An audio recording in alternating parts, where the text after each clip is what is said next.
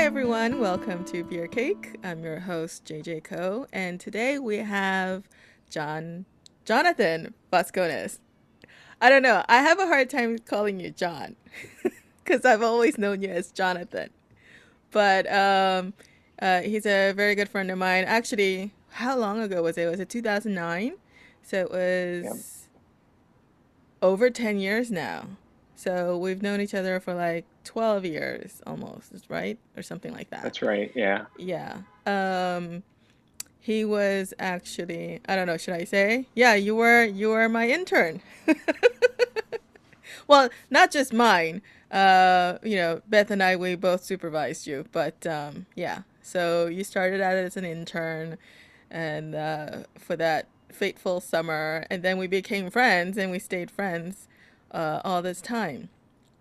Yeah. So you're no you're no longer half my age anymore. Um, I think you've gone. What is? How old are you now? Thirty something.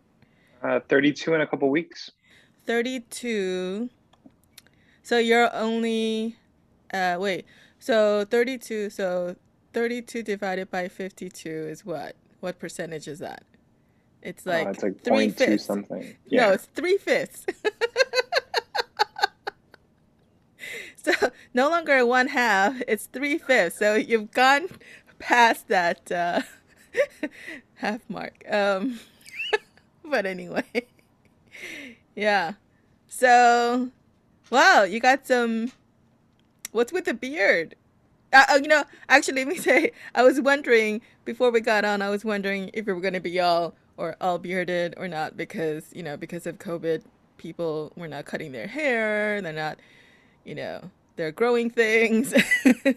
yeah, no. So it, it's interesting. So my last day in the office was on, on March 12th.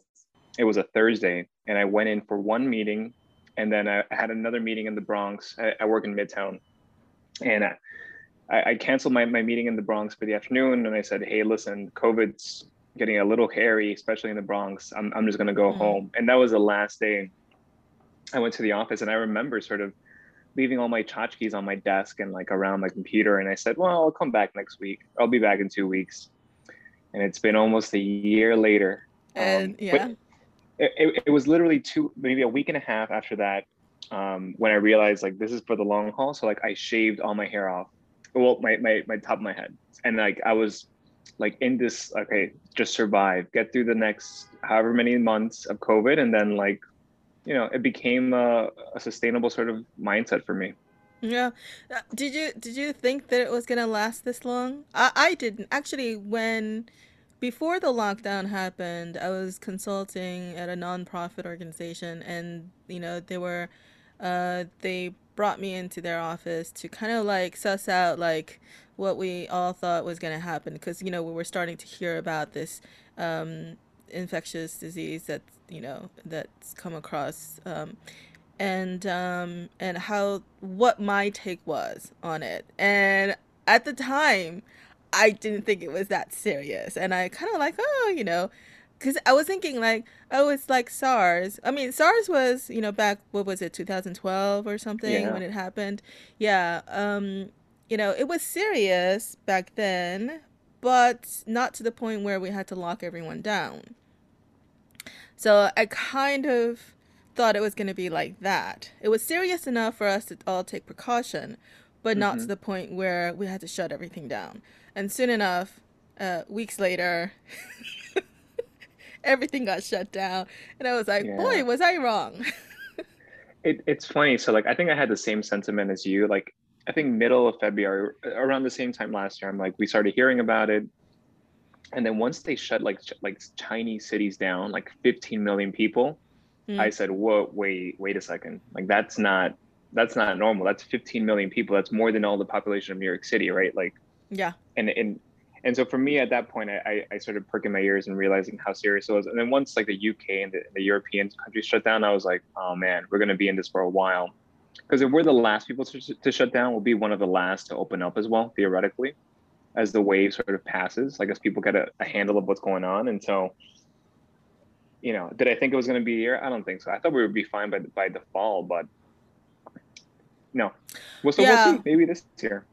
Um, Uh, yeah, I think with the vaccine, if enough people get vaccinated, I think it, you know, maybe um, herd immunity will uh, take over and and whatnot. But um, but I mean, they already have a um, a different strain. Right. Yeah, so we don't know what that means. Um, yeah, we don't know. I think for me, like the biggest um, coming to peace term with COVID was that it's going to be here until it's not, and that's okay. And like everything has a life cycle, right? Including this. Um, and so it's just running its course. And like my be me by myself, I'm not going to change life or my fate or reality. So like, why, why am I going to keep fighting it? It'll be it's going to be over when it's over, and I have to do the best with what I have, with Oh what you know yeah, where I am. I mean, I'm not I'm not necessarily fighting it. I guess I'm just Mm-hmm. speculating, you know, because we're talking. Yeah. No, no, it's but I, have been I've been in so many meetings where it's just like, okay, we have to plan like what are we planning for reopening for the fall? When do we need to Uh, start schedule? And it's just like you can't. You you really can't. And and so like it's it is what it is. And like we'll, we'll just do what we have to do and and we plan as if it's gonna be here when we're gonna do our thing. And that's okay. well, but I do understand you're talking about at your company, right? I mean, at the at organizational levels, you do have to talk about contingencies and, you know, and what if plans, you know? Like if this, you know, have some plan in place. I mean, had we had did if we had a plan when the pandemic hit, it wouldn't maybe have been so bad. I don't know. Actually, maybe it would have been just as bad. Who knows? Yeah, we really don't know. I've been leaning I've been super leaning into like life probably just gives everybody like the minimal dose, like the minimum effective dose to learn like the lesson. Like, and I've been really mm-hmm. leaning into that because like there are some things that affect, uh, you know, affect other people that for me it's no big deal, but for them it's life altering and life shattering in some situations, and then vice versa, right? And and so at that point it's just like, you know, we we could have a plan, but the plan for your company or your or your situation may not have been sufficient and then what happens then and so it's it's at, at that point it's like we have to plan like it's here and and you know figure out within the new paradigm what's happening Well, that's true right now, right? hmm Um, I think you're you're right. I think it may be with us indefinitely, or it may become something like the flu, where every hmm season it comes up with a different, you know, strain of, of the virus, uh, or something. Although, um, I think the flu and cold are also types of coronaviruses, right? Yeah Yeah, that's I right think. Yeah, yeah. Um, so yeah, it may become something that's maybe not life-threatening, but just annoying.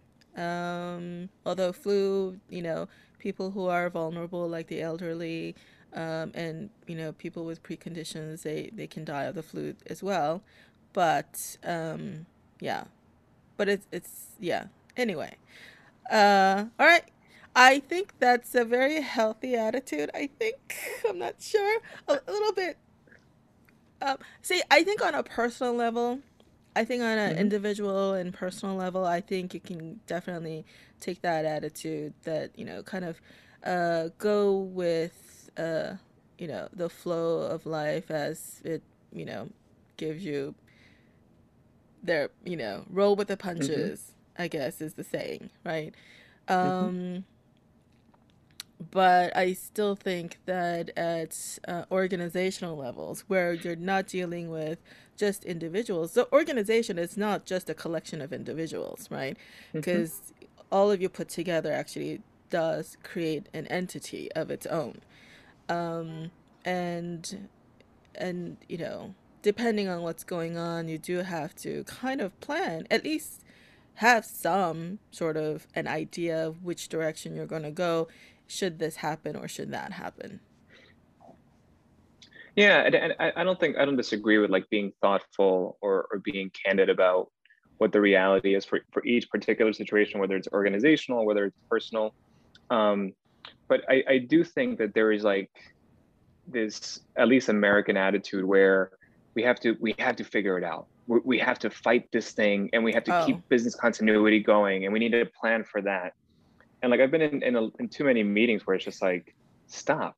Like if, if your if your organization provides a widget for this community and, and you're going to still provide that widget for this community. Now is the widget useful during coronavirus? I don't know. Like that's a plan that you guys need to need to ascertain and like maybe you deliver the widget in a different way. But like if your widget is no longer useful because you're in coronavirus no amount of planning is going to make the widget useful again as an organization whether that's an idea whether that's a, a production whether it's like just people so We, yes, that's true.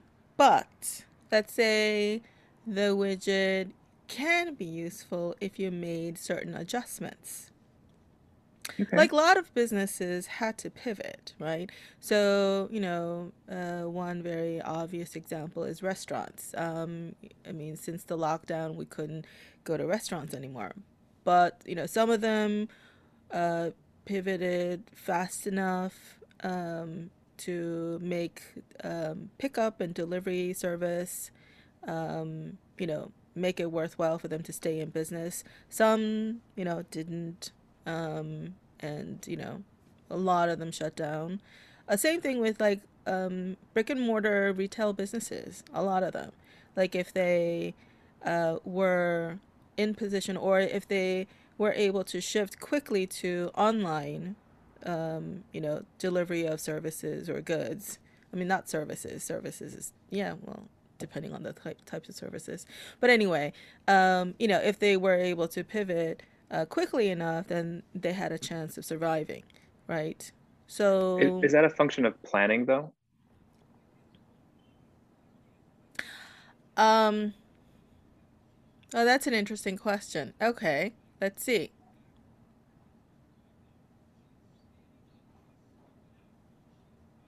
because because i'm not sure I is, think right there's there's some aspects. Um, you mean planning before COVID hit, before the lockdown happened, or after? Because I, I, yeah i think at any point like if, if you're a business and you had to pivot like yeah, you're no you're not making new cuisine right? That you're not planning to to do it something different. It's just like you're scram you're scrambling to like deliver the same service within a new paradigm but there's very little planning around that right? Maybe maybe we're not agreeing on the term planning. Hmm, could be Maybe maybe we're j- using different definitions. Um, and like yeah maybe yeah. I mean, uh, okay, so what do you mean by planning when you're using that word? well I, I think there's a level of like forethought where you can ascertain like multiple directions and then you assign sort of like what's the probability of situation a b or c occurring and then you plan to go with the situation that's likeliest to occur right? And so that's like a forethought. You're you're you're um, proactively looking out for for alternative sort of situations and then ascertaining which one's more feasible. Okay, so it's a bit of forecasting involved there as well, right? So you're yeah. kind of you're kind of uh, based on the information you have, uh, you're trying to figure out which direction the wind is going to blow, and so you plan plan for that contingency. Um, now, in your scenario, are you ignoring all other contingencies, or you're just sort of making the best educated guess as to which direction you know you should be going, and you're planning for that, put uh, putting all your your eggs in that basket? Well, be, because the future like is uncertain, right? Like I think everybody arbitrarily picks something, and then they they hang on to the god of whatever gives them this this certainty, whether it's the numbers, whether it's their gut, whether it's consensus, right? But like it's it's an it's an arbitrary moot point, right? So like planning, like I I just finished a five year strategic plan with one of my one of my organizations that I'm involved in, and I'm just I'm curious to sort of see like is it is it stale? Like we worked a year to get this strategic plan. Yeah. No, no. Finish the thought. Yeah. No, and and and it's just like we, we worked a year on this, and like it's just it was based on this the circumstances that were when we initiated. Now it's like I don't even think that's that's reasonable, but it's something that as an organization makes sense to strategize around, and so uh, so now we have the conversations of here's the strategic plan plus right? Like, plus if this happens, we're going to be able to do this. If this doesn't happen, we have to do the other thing. And it's just at that point, it just begs the question, like, why why do you engage in strategic planning?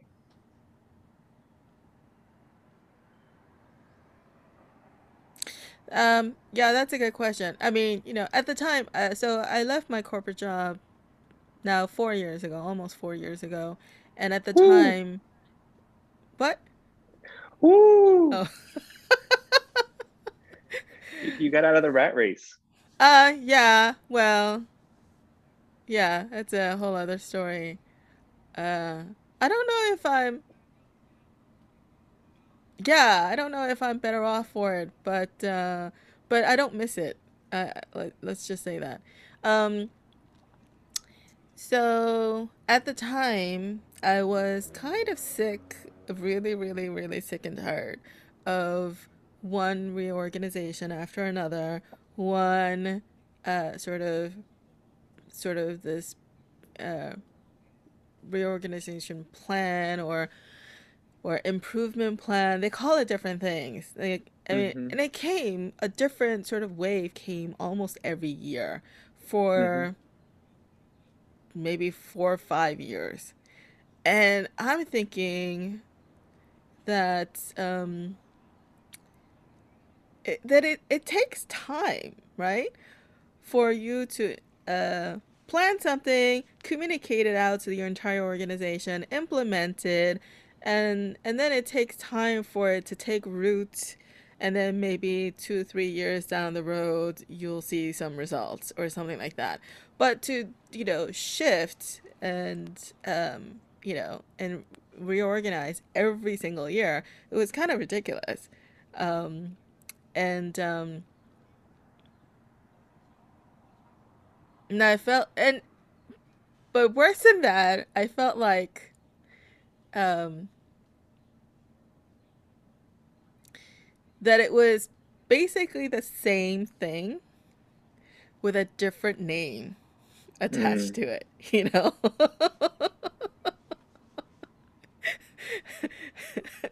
so, now I bring, why did I bring this up? Oh, yes, your strategic plan.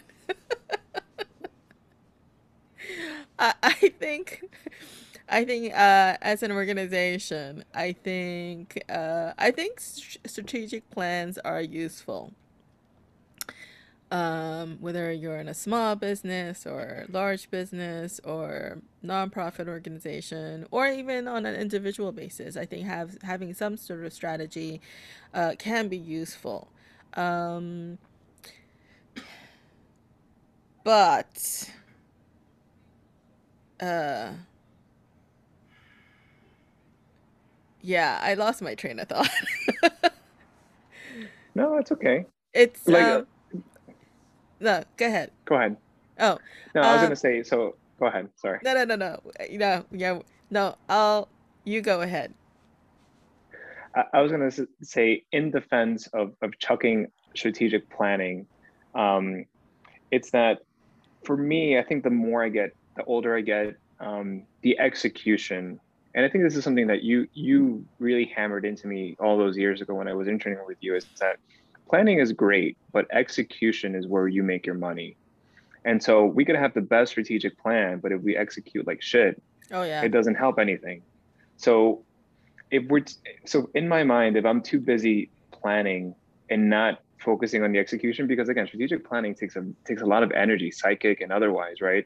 That if everyone is exhausted at the execution phase, or everyone's hands off because they've been the core team, the C team has been so involved in, in the strategy that the execution is an afterthought. Like that's where I think we're missing the mark. And and like to, to make it more relevant, right? For me, I may have a plan or an idea of what I want to do, but if again, if I don't execute at, at a high enough level for my standards, then I let myself down, I let my wife or my kid down. And so that so for me, like more more of life is and the more I talk to people, it's less about sort of connecting the dots looking forward and more about making sure that you're executing dot to dot, making sure that you're creating the next dot that when you look back and you know have that 2020 hindsight, you'll connect the dots looking backwards. But if you're executing and you're really doing the best that you can with what you have, um, then it then it gets great. And then obviously like the, the Elon Musks or like the geniuses, the MacArthur fellows of our world, those are the folks who can plan and execute at the same time at a high level. But I don't think I'm I'm there yet. I, I'm just working on the execution. Yeah, I don't think Elon Musk is entirely human. and I and I say that in a very respectful way. oh, for sure. um, but um, okay, I think um, I I certainly agree. Planning for planning's sake is is nothing. It's just total BS, right? The, you know that's something that companies sometimes do or organizations sometimes do because they feel like you know it looks good. It looks like you're mm-hmm. doing something. Ooh here's this five year plan. Look at this charts and everything right? You know nice little handbook. But guess what? After it's all done oh yeah and i've experienced this too. After it's all done no one even looks at it right, right. no one refers back to it. Because why? It's not either it's not executable, it's too complicated, or um, it actually doesn't make sense, or it's actually not useful at all. You know, um, mm-hmm. it could be any number of those reasons. Um, or or maybe it was a good plan, but you have no clue as to how to go about executing it, which is very often, you know, it happens. Yeah. Mm-hmm. But you're right. Execution is definitely where it's at. Um, you know, without that, you could have the best plan in the world. it doesn't yeah, mean anything. A hundred percent. And and I think of like, you know, some of these great philosophers, right? Like Aristotle and, and some of these other people who kept saying like your intentions, your intentions, if you have the right intentions then you're doing the right thing. And it's just like, no, that there came some other folks and said, it doesn't matter what your intentions are if you kill somebody, right? Like you may have the best of intentions, but if you push the lady into the street trying to save her and she got hit by the car, like you, you still didn't help her right? And so hmm. so so for me like if, if organizations companies and people started working on focusing on the execution don't focus on the planning. You know just be present in the moment execute right now moment to moment. You'll be all right. It, you because there's not there's no plan for the un, unforeseen circumstances that life gives you. And only arbitrarily do we look back and say like I got here because of X, Y, and Z, but it's just it was arbitrary. It was by chance, and and if you were lucky enough to have seen it, then you just maybe just got lucky, and that's okay too. That's very um. I don't know. Uh, I I would almost. I almost I would almost want to say it's existential, but you know, maybe not quite. But um yeah, uh, I mean, but there there's a lot of truth in that. Um, that um, living in, like living in the present is much more important sometimes uh, than constantly looking into the future that may or may not happen or constantly looking back that already happened and there's nothing you can do about it the right. only thing you can really affect and have an impact on is the present, right? Um, and so, yeah, I think, um, I mean, I agree. Um, certainly on an individual level, I don't know how much how much time I spend proportionately like in the present moment and then you know thinking about like what I need to do next you know but um and and and, and honestly i think people and organizations do the same thing right? Because it makes you feel like you're proactively engaging your time in a in a useful way because there are some things that you can see coming down the pike right? Like you know that the sun is going to set at 5 30 something today so you have to plan for night right? Like humanity has been has been having to do that forever. Um, and i don't think there's there's anything wrong with sort of saying like okay, well, I know this is sort of a certainty. I, there's these different things I'm going to be doing, but I don't think that takes away from saying, you know, when night comes, I'm going to grow wings and I'm going to go flying, right? So, like, if you're a company and you can see a, a change in the industry happening, you you are a, a bipodal, two-legged, two-armed thing it doesn't mean you're going to be able to grow wings because you know that the night is coming. So as an organization, like what, what exactly are you planning for, right? Like, are you looking for a pivot? Are you looking to sort of, you know, do something else? And I think this is where organizations and people sort of stretch themselves too thin, right? It's this idea that I, I will be I can see the opportunity and I'm going to capitalize it, regardless or regardless of um you know what skill sets or, or what talent that we have that's going to get us there. And so even though you can see it, you have to you have to really just be present to where you are now. Like right now, it's still the afternoon.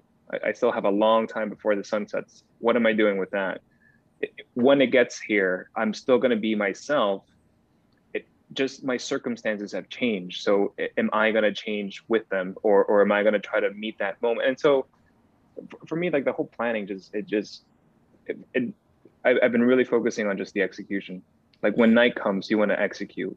Uh, and, and an execution just means like if you if this is something that, that you can see coming on the pike, then you already know what you're going to do. You have an idea of what you're going to do. You're not going to reinvent the wheel or reinvent yourself or your company because you see this thing coming down the pike. It's no, this is we're going to position ourselves. The storm is coming. We know we have an idea of what to do, and, and let's just do the best that we can. And if it doesn't work out, it doesn't work out, and that's all right. Well, here, well, uh, some people might argue that it's not all right. But anyway, uh, aside from that, I, I would argue that you even thinking along those lines, you have put some thought into it, which is kind of like planning. So planning doesn't always. I guess I I'm looking at planning as a a, a broader thing, where you're putting some thought into it. Maybe you don't have a step by step, you know, manual, you know, so to speak, but um, you have some idea as to how you're going to execute something or how you're going to move in one direction or another, particularly if other people are involved. If it's just me, oh, this is interesting. Oh, okay. We're going to have to pause because you dialed in twice. It's counting as a multiple uh, thing. So we're going to have to actually end this and then start it up again. Sounds so, good. yeah. So I'll send you a new link. Picking up from where we left off. So I, I think I'm using a broader definition of planning because mm-hmm. um, I think so. I mean, in any situation, you're not going totally blind with totally no preconception, pre notion, or having thought about it at all, right? And having no context. Um, mm-hmm. Right? That's not what you're talking about. Okay, so in that case, I think then we're both right. or maybe we're both agreeing on the same thing um, that I guess the definition of planning that I was using is there's still some thought put into whatever it is that you're encountering and what you and your organization need to do. And you're right. Like if you put in that thought beforehand, then whatever you're encountering, like you do kind of know what you're doing, right? Yeah. Okay. I have to. Sorry. It's okay. Okay. Yes, go ahead. You know, I I I see what you're saying, um, and and I think you're right. Like there there is a level of planning that obviously like, I'm not saying that people wake up like Dory or or um you know from from Finding Nemo and just like right. un, unsure of where the world is every day, right? Like I, I think people have that, but I I do know like there's like this fetish around like just planning and like making sure everything's buttoned up um, to the point where like people just don't execute at a level that would would indi- indicate that they had planned to that extent. Um, and and I honestly think that when we plan for when organizations plan it in certain ways, like they don't take it into account um, where where the deficiencies are because the plan is is sort of what you're focusing on. So for me, and it's taken me a couple years to get here, is just have an idea, execute really well and then take in new information and then make another decision and execute really well but it's not sort of strategic planning five years out it's it's it's necessarily sort of you, you need to make decisions quicker right and so yeah yeah go ahead yeah so here's a metaphor so um you know well i don't know if this is true in the actual competitive archery but it's like you you aim and you shoot right so that's what you think you know, most people think that that's what you should do. You know, you aim first and then you shoot. Mm-hmm. Uh, but no, you shoot and then see where it goes, and then you adjust your aim. And then the more you do that, the closer you'll get to the bullseye, right? hmm But if you spend all your time aiming, but never shooting, or you mess up the shooting, Right. then you'll never ever uh, hit the bullseye. Yeah, it's kind of like that. I heard that metaphor in some business seminar or something. And and honestly, it's it's like for me, my job when I go to these strategic plans or like when I think strategically with, with somebody else or, or whatever, helping people plan, it's forget about the plan. Let's focus on make a decision. What's the next step and execute that really well. And if hmm the next step is literally open your computer to like make sure that you can look for a job or you make sure you can write something, make sure you don't drop your computer. Because I've seen that happen before. You drop your computer, now it's broken. Now you can't even work. And it's just like it's it's all these little things. And then and then a- again you go into the sports metaphors right? Like you know, it's all the little things that come together when you execute them correctly that happens. And I, and I think there's something to be said about that about people's life in that way as well right? Like if you wake up worrying about the day then then you're going to execute a really shitty morning. And if you and, and if you just wake up and focus on the next thing in front of you you know it, it you have a, i think a healthier chance of executing at a higher level. But i don't know like Yes, but if you had put some thought into it the night before, right, and planned out some things, you know, maybe the major blocks, then uh, all you have to do is follow the plan, and you won't have such a shitty day. You know, I don't know why I'm I'm arguing the point because I'm not the best planner in the world, actually. Uh, you really um. I I can. I mean, I think I'm a pretty good like project manager, program manager, you know. Um yeah, you say that like incredulously. Yeah. Wait, am I a planner? Is that how you know? you, you you are by definition a planner. Oh, I am. Yeah. By definition. What defini what dictionary is that? You look up planning and there is my face. No, I'm I'm just saying JJ Co as the as defined by all of my experiences of you. Like you are you are a master tasker planner. Ah, you know what? I maybe after I left my corporate life, I I've slacked off a little bit, maybe. Because after that, I kind of like went with life as it, you know, as it came. Um, maybe that's why I I have Mm, this sort of lingering feeling like like, you know, hey, maybe uh this could have turned out better or or something. I don't know. I'm still like trying to figure out what this is. This part of my life is. Um, it's where you're at. It's it's a it's a honestly yes. like there's no judgment value to it. Oh It no, just I'm it not. yeah. Yeah. I'm just. Well, but when you say better, like there's a judgment there. hmm. Okay. Yes. But you know, to be fair, um it's it wasn't always about it's I'm not actually blaming the lack of planning or or you Mm, know, um I think I think one of the things I probably also didn't do is uh stay in the moment as well, you know. probably. Yeah, I think I could have done that better. So, yeah. So your point is well taken. Well, you know, I, I think the the older I get, the more that I realize that we're all going through the same things, right? Like uh, my career is going to be in flux at some point. Hmm. You, you, I'm going to walk in your shoes in on one day, right? Uh, at the same way that my daughter's going to walk in my shoes in one day. Like we're all walking in each other's shoes, but we all think that our our experiences are incredibly unique, Oh, um, I and only well, some people say, why why did this happen to me, right? And Oh, it's no, just I like, I never think that. No. I I don't. you're ahead of it, yeah. And and honestly, that's a that's a very healthy sort of detachment from like the outcome of a situation does not define your value or your worth. It's for me, it's did you make a sound decision? Were you when you were making the decision, were you thoughtful? And that's being in the present moment as you're making a decision. And if that's the case, the yes. outcome doesn't necessarily matter. Like, Um, yes. I think I think uh philosophically I will agree with that. Um, now in my case, that wasn't always the case.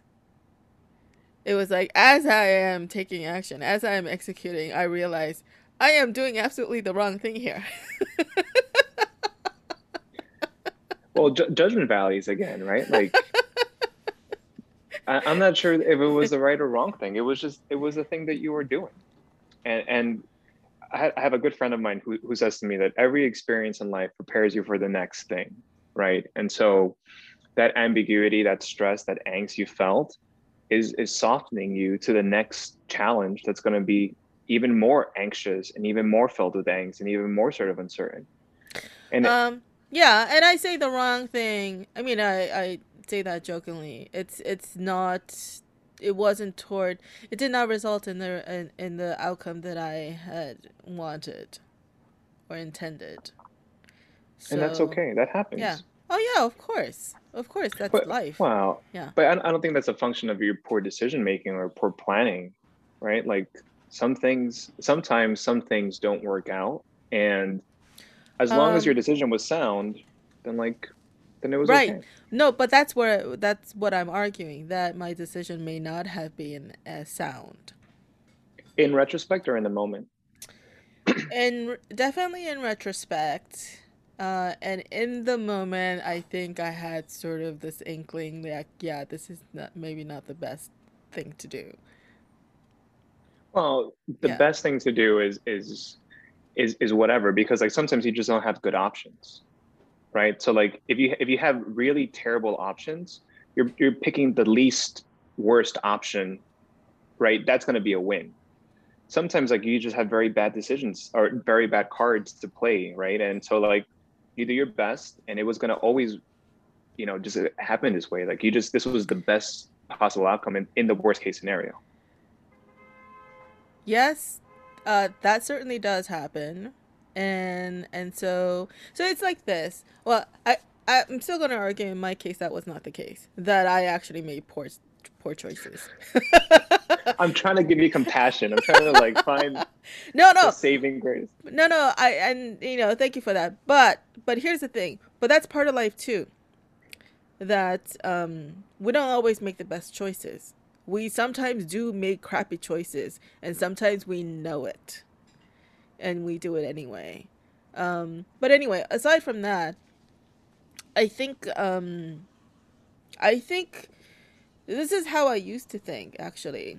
And and I still I still hold that belief on some level that um and that um I mean you say that I'm, I'm by definition I'm a planner. I think I I think when it comes to like projects and things like that, yes. Not necessarily when it comes to life.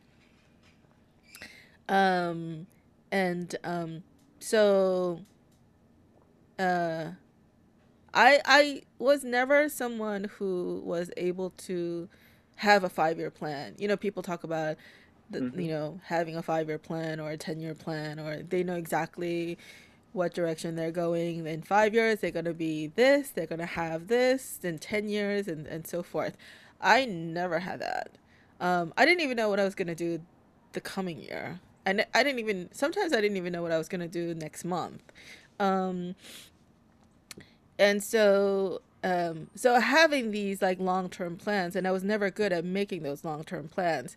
Um, so one so a strategy, if you will, that I developed for myself is okay, what's immediately around me? What are my choices? What are my immediate choices?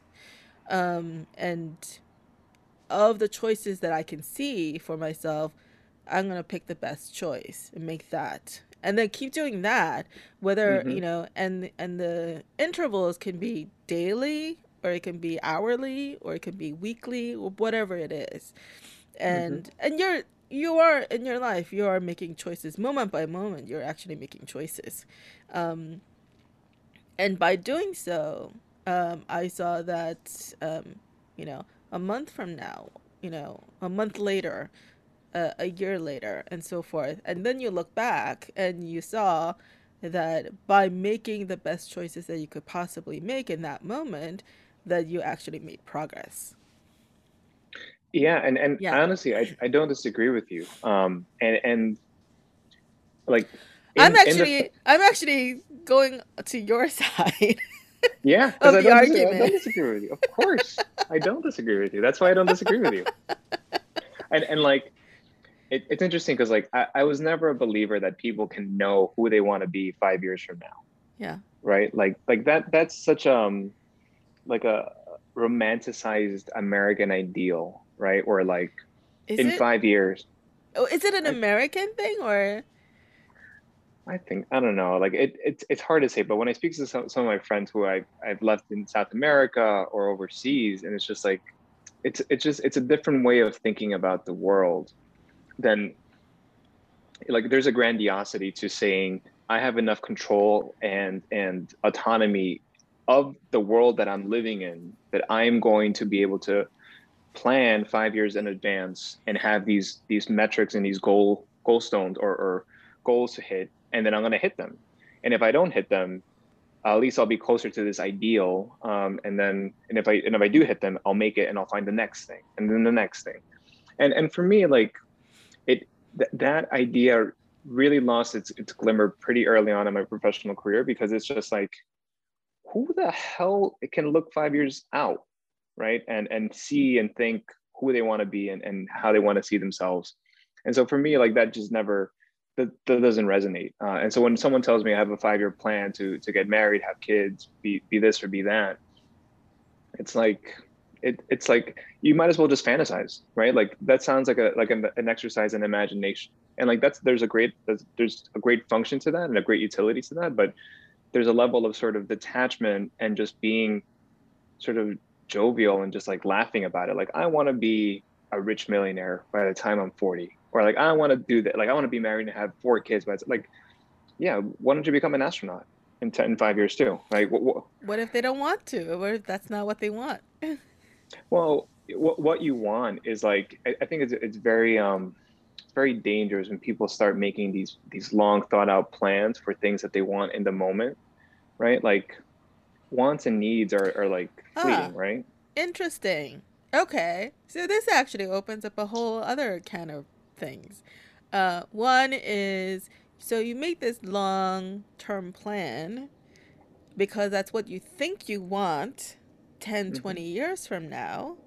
When in fact, 10, 20 years from now, you look at the plan that you've actually followed and have accomplished everything that you set out, and you wonder was this really the thing that was best for me?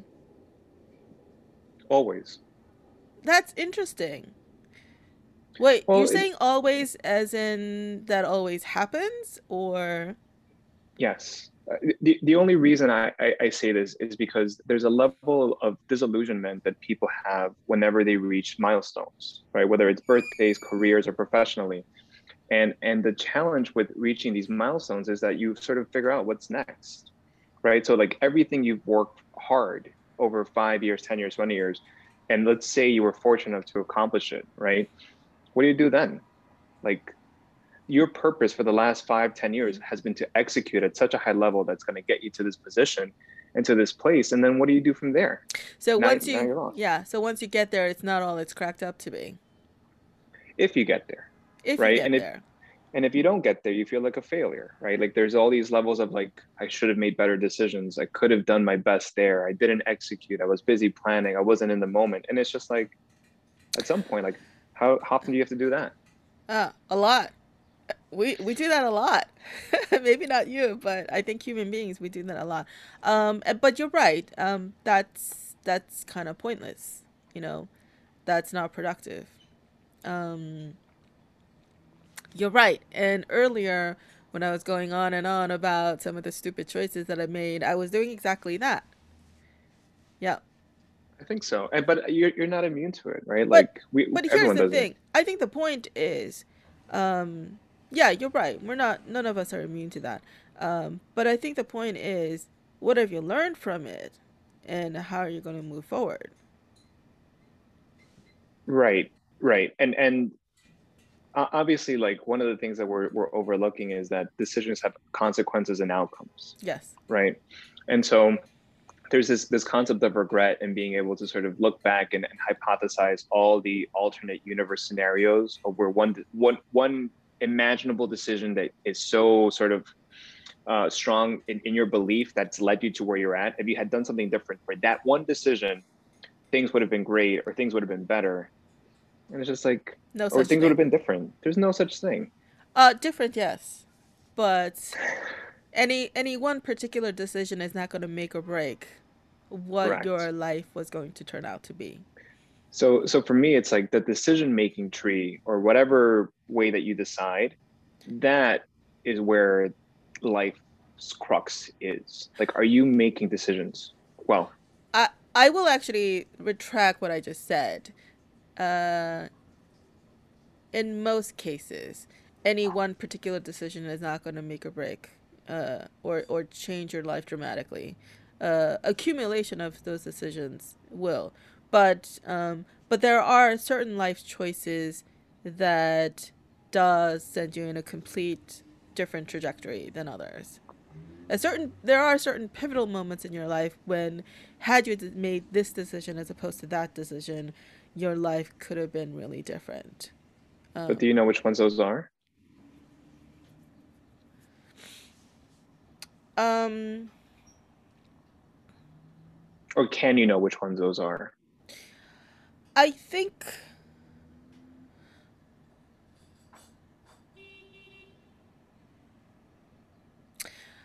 Um, I think maybe the most uh, important decisions. Give me one. Is okay. Who you're gonna marry? Be- because the act of marrying is significant for you.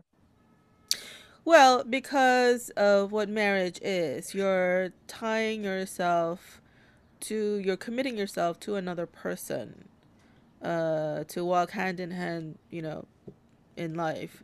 Um, now, to divorce yourself, it can get very messy, especially if you have children, it can get very messy. So, that does actually, the consequences of the decision to marry someone uh, has enormous consequences. Whether you stay in that marriage, let's say, you know, if you stay in that marriage and you're happy, that's great, right?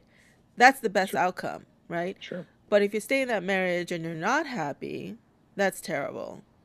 Uh, but and but you know because you're not happy, you decide to divorce. That also has um, harmful consequences too. So I think. Yeah. I, well, I, yeah, um, I'm gonna say choosing your career is not as dire uh, because I think you can you can always make the choice to go in a different direction. It's not easy always, uh, especially the longer you have been in a particular career line, uh, career path. Um, it's not always easy to shift, um, but it can be done, and it can be very rewarding. A lot of people yeah. do it. Uh, I, I don't disagree with you, and and I think to like and it's interesting that you sort of brought career and marriage, right? So like for one, I think it depends on on where you're at in your life, right? If you're 18 or 22, career is more like yeah. tangible and and and satiant than like marriage. Like you're not thinking about marriage at 22 or 21, maybe, but maybe most likely not, right? And then the second thing that I think about when you have this question of like, who do I marry? I think of a, a good friend of mine, uh, Sergeant Brown, and he's he's always said to me, don't look at where you fell. Look at where you tripped. Because mm-hmm. that's where you'll know you made you made a mistake right? And so when we say like who we're going to marry like if you're at the point of deciding that x person is the one is my mate that i'm going to marry then you've already made your decision the months or the weeks or the minutes that led up to this sort of like thought popping into your head like there are certain people that you've met that you've known automatically or within minutes or within months that this person's not going to be marriage material for you. Oh yeah. So like so there's so there's no question that this person's going to even come to that juxtaposition or to that juncture where it's like i'm going to ask him to marry me. So the question then becomes like the person that you are thinking about it you've already made up your mind. Like now now it's just a function of like if this marriage didn't work it's not about where you where you fell where the divorce happens it's did you make did you oversee certain flaws that were a big deal for you that you didn't think about in the beginning because you really liked all these other traits and features, right? Now you sort of have this idea of like, oh, well, I actually tripped six months into the relationship, not a year later when we got married, and then three years later when we sort of got divorced. Uh, you know, so so for me, it's like I one consequential decision doesn't make doesn't make or break your life. It's it's the culmination of all of them. Yeah, I, I think maybe you're dissecting the decision making process a little more than I am. Um, I'm kind of looking at that whole thing as sort of one decision. I think you're looking at, um, so, you know, some people say like women know like the minute they meet someone if they know that they're going to marry them. Um, that actually is true in a lot of cases. I know immediately if I'm going to marry this person or not, you know. well, they have to want to marry you too, right? So like Well, of course. Right, right, right. So it it just because I want to marry them doesn't mean the marriage is actually going to happen. Yeah, but but at least there's a decision on my part. Oh, this is somebody I could marry, you know, or I'd like to marry or Right. whatever. Eh, Um, well, But but would that, you sorry, that go ahead. uh, so so I think I think you're you're looking at it as um, you're looking at each step of the process of coming to that conclusion as individual decisions or individual points of decision. I'm looking at that whole thing as a single decision. So that's Yeah. But I, I think the, the reason we sort of came into, into this sort of like Yeah. uh, rabbit hole is, is because like I, I I really don't believe that there's one decision in your life that fundamentally makes or breaks. And like you, you said, the marriage, who you decide to marry can sort of like make or like have in such an impactful uh, change in your life or it can affect your life the most. And and for me, it's like I, I'm not sure. I, like I don't know. Maybe it is and maybe it's not. But I, I'm just not sure that that one decision is the one that fundamentally alters your life one way or the other. Like I do think that people make bad decisions and then they're set they're stuck with poor like decisions further like and that's where like this vicious cycle of like you have to hit rock bottom at some point because you just run out of bad decisions to make that the one decision you're doing is like the best possible decision and so that hopefully takes you out of the rock bottom but it, it's for me it's like I- I don't think there's one one decision I think it's how you think about it sorry But that in that case though, that is a pivotal moment. You Which hit one? rock you hit rock bottom and the decision that you make to come out of that bottom, right? That is a pivotal decision. That is a decision that changes the rest of your life. but So but that's yeah go ahead yeah, I guess I'm looking at um I mean it certainly is is a process and you know, decision making itself is a process. right there are some decisions that you make in a split second and you you think of it you you think it through and you also execute in a in a millisecond. There are some decisions that you do that. Um but then there are other decisions where it takes you sometimes you know not just minutes but years for you to think through something and you finally execute on it. And but um why why do you think that's the case? Uh, I think it has to do with um the consequences of that decision. Like the Mm, bigger the bigger the consequence of that decision, the more thought you want to put into it. But then of course, going back to your earlier point of having planning paralysis, same thing. In any kind of decision making, you could be thinking about it, you know, year after year and never actually pull the trigger and, you know, and then that oh that that goes nowhere. It's just wasted energy really. A hundred percent. Yeah. But um and go ahead. no no go ahead. No, like I, I I think you're you're touching on something really interesting that so like we, we've gone from like planning to like let's figure out like okay well maybe it's not just planning but maybe it's the decision making and then maybe it's the execution and now you're talking about the consequences right? And and I think organizations and people go through this like they focus so much on the planning they forget about the decision or they don't focus on the execution or they don't focus on the consequences right and and I think depending on where you are and what your focus is you're to either err to one of those like three or four different things, right? Planning, decision, execution, or um, outcomes, right? Or, or consequences. And I think something you said earlier was, was really on the mark where like, you know, if you're to marry somebody right away, right? And, and, or whether they're marriage material, I apologize, right? Yeah. Yeah. Whether I want, I want to marry them or not, not that it's actually going to happen. We don't know. No, totally. Yeah. Totally.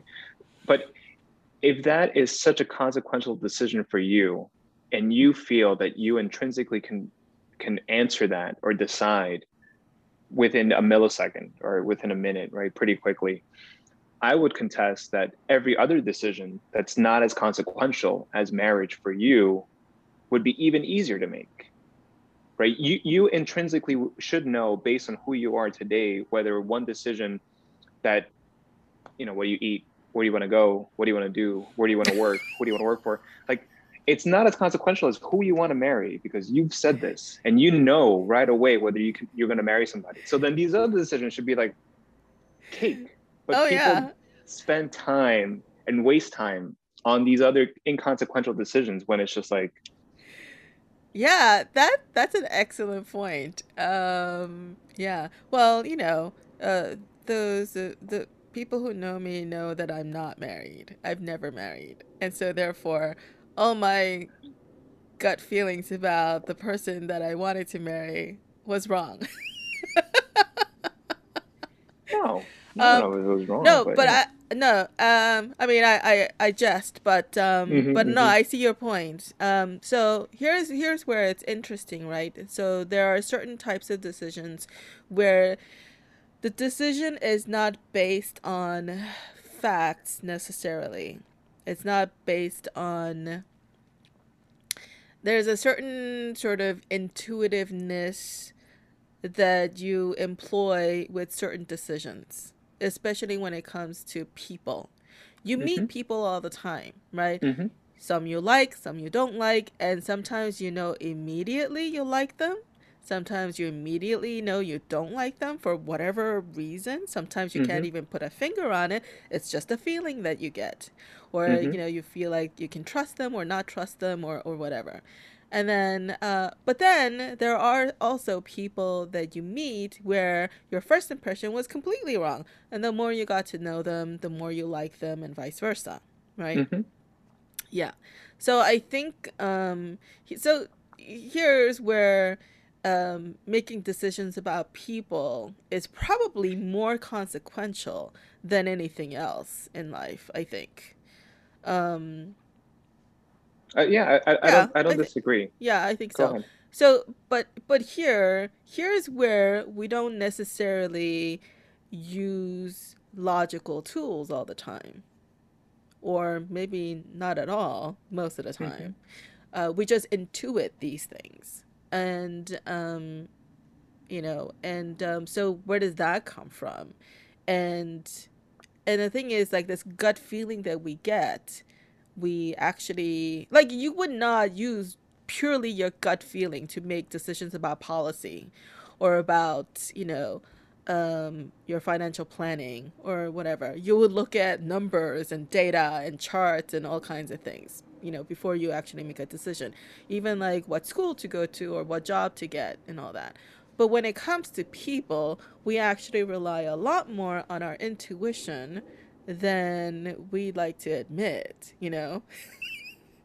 no, maybe yeah. that is the right thing, maybe that's not. I don't know.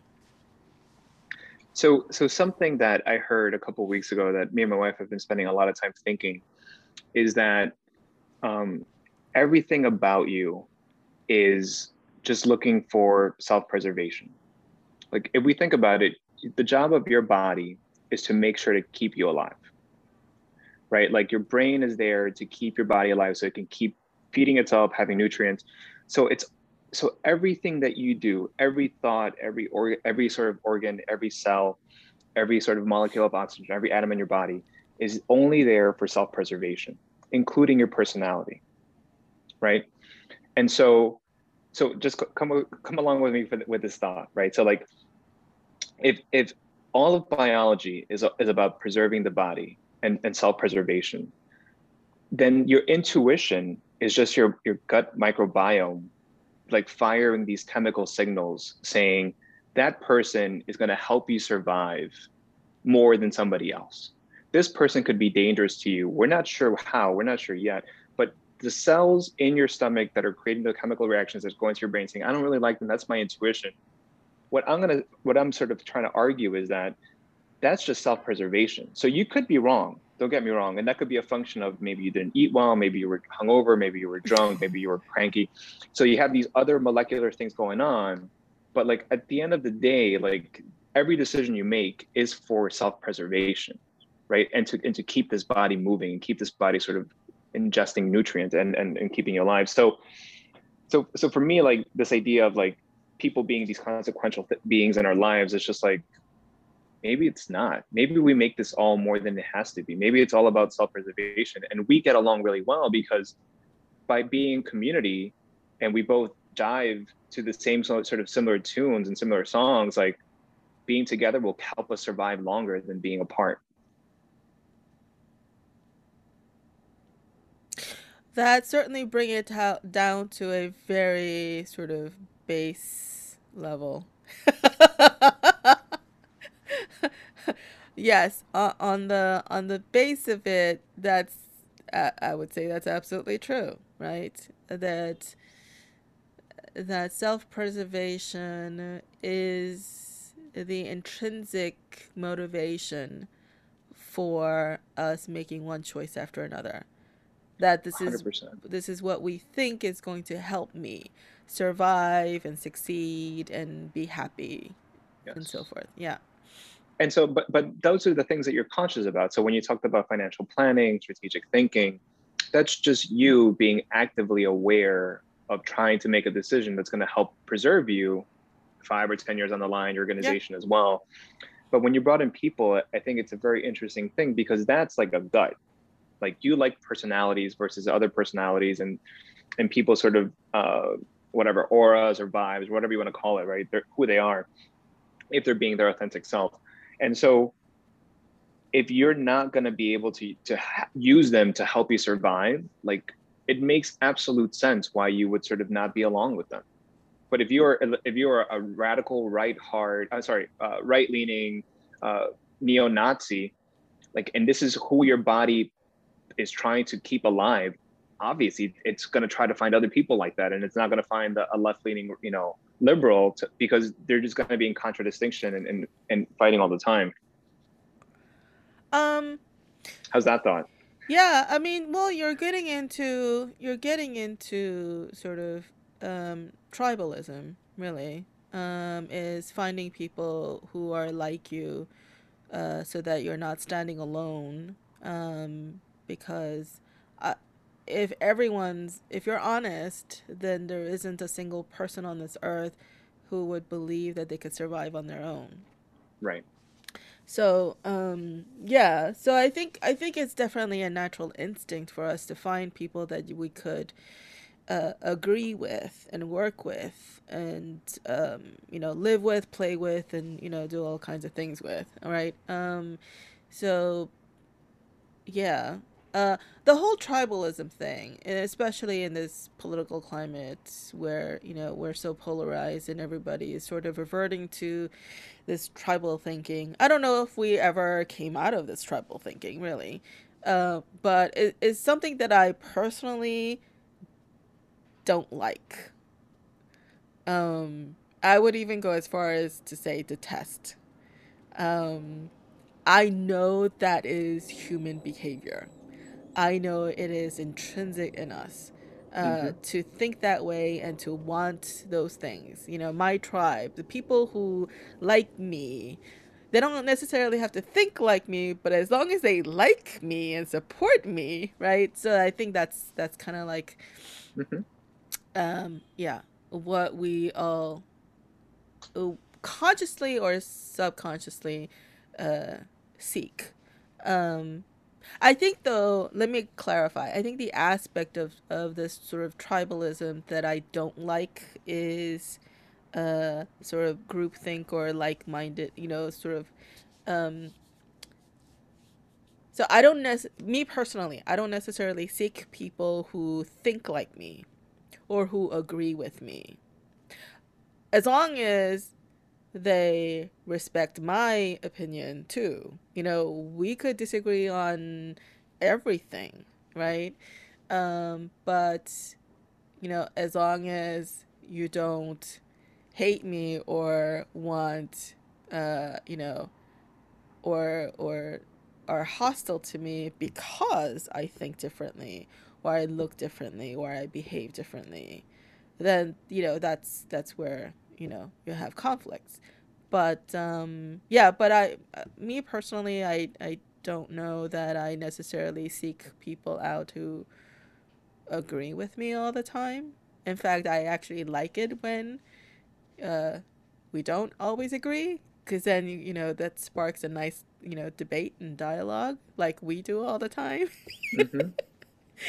um and that's kind of like what i also kind of hope for uh, in this podcast. Uh, you know, as I talk to different people, um, that I don't necessarily want, you know, guests who uh, who always think like me to be on.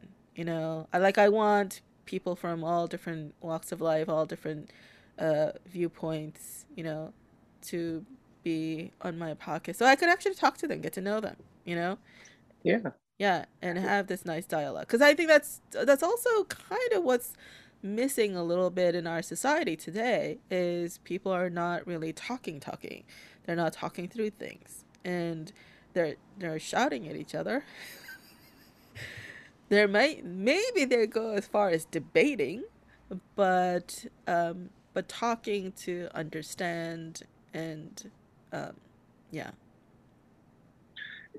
I, I don't I don't disagree with you, and and honestly, like, I think I think to your point, like, at, even at a, at a nuclear level, like the people that you're in, in your network or like people you talk to, the people you want to talk to, at some, to some degree, like share some values or some commonality with you, right? Like, I think it'd be incredibly difficult for you to talk to, um, like, uh, an, a Swahili guy who only spoke Swahili, just because you wouldn't be able to communicate.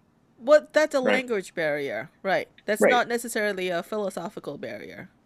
No, but but I think to go back to the tribalism point, like in that creates like the schisms. And a, a perfect example, at least for me, was that like while I speak Spanish fluently, when I go to when I speak to folks who are native Spanish speakers, the nuance, right? My, my comfort with the la- with the American or the English language is, is just it's not the same, and so my personality automatically changes, right? My personality isn't permanent; it changes, right? And so when I am my authentic self, even in that iteration, it may not jive with who they think they're speaking to because I just can't communicate in that way. And so I think the people that we have these really long lasting relationships or bonds with what we call our tribe right? My, my wife if, if i'm married or my husband if i'm married right? It's these people who we have like this authentic connection to where we're like it's it's really just common right? We're, we're both in common talking in common. And, and i think as you sort of spread out the, the nucleus right of that relationship there's these other relationships right that sort of burgeon out. But it they're the folks on the outskirts of your biggest circle of people that you know those are the people that you probably don't want to talk to right? And like and like that and the, the question then becomes like why don't you want to talk to them? Because they're so far removed from who you think you are that it doesn't like you will never find commonality. And it's because their sort of circle is so far away from yours that it's like their universe is x and your universe is y and like it just it, it just won't work. And so like what communication can happen you will never get to the authenticness of that person. And and for me like that's that's okay too. I don't know if i agree with that. Um but i i see your point. So a couple of things that's come up mm-hmm. as you were talking is one is your authentic self right?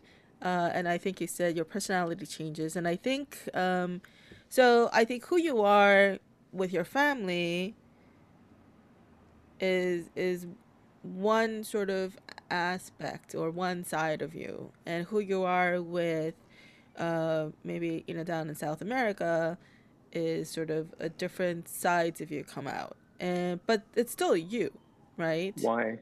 Um, So, or which is the genuine you? If there's multiple signs, I don't think. I think they're both genuine. you I think think so? Yeah, yeah.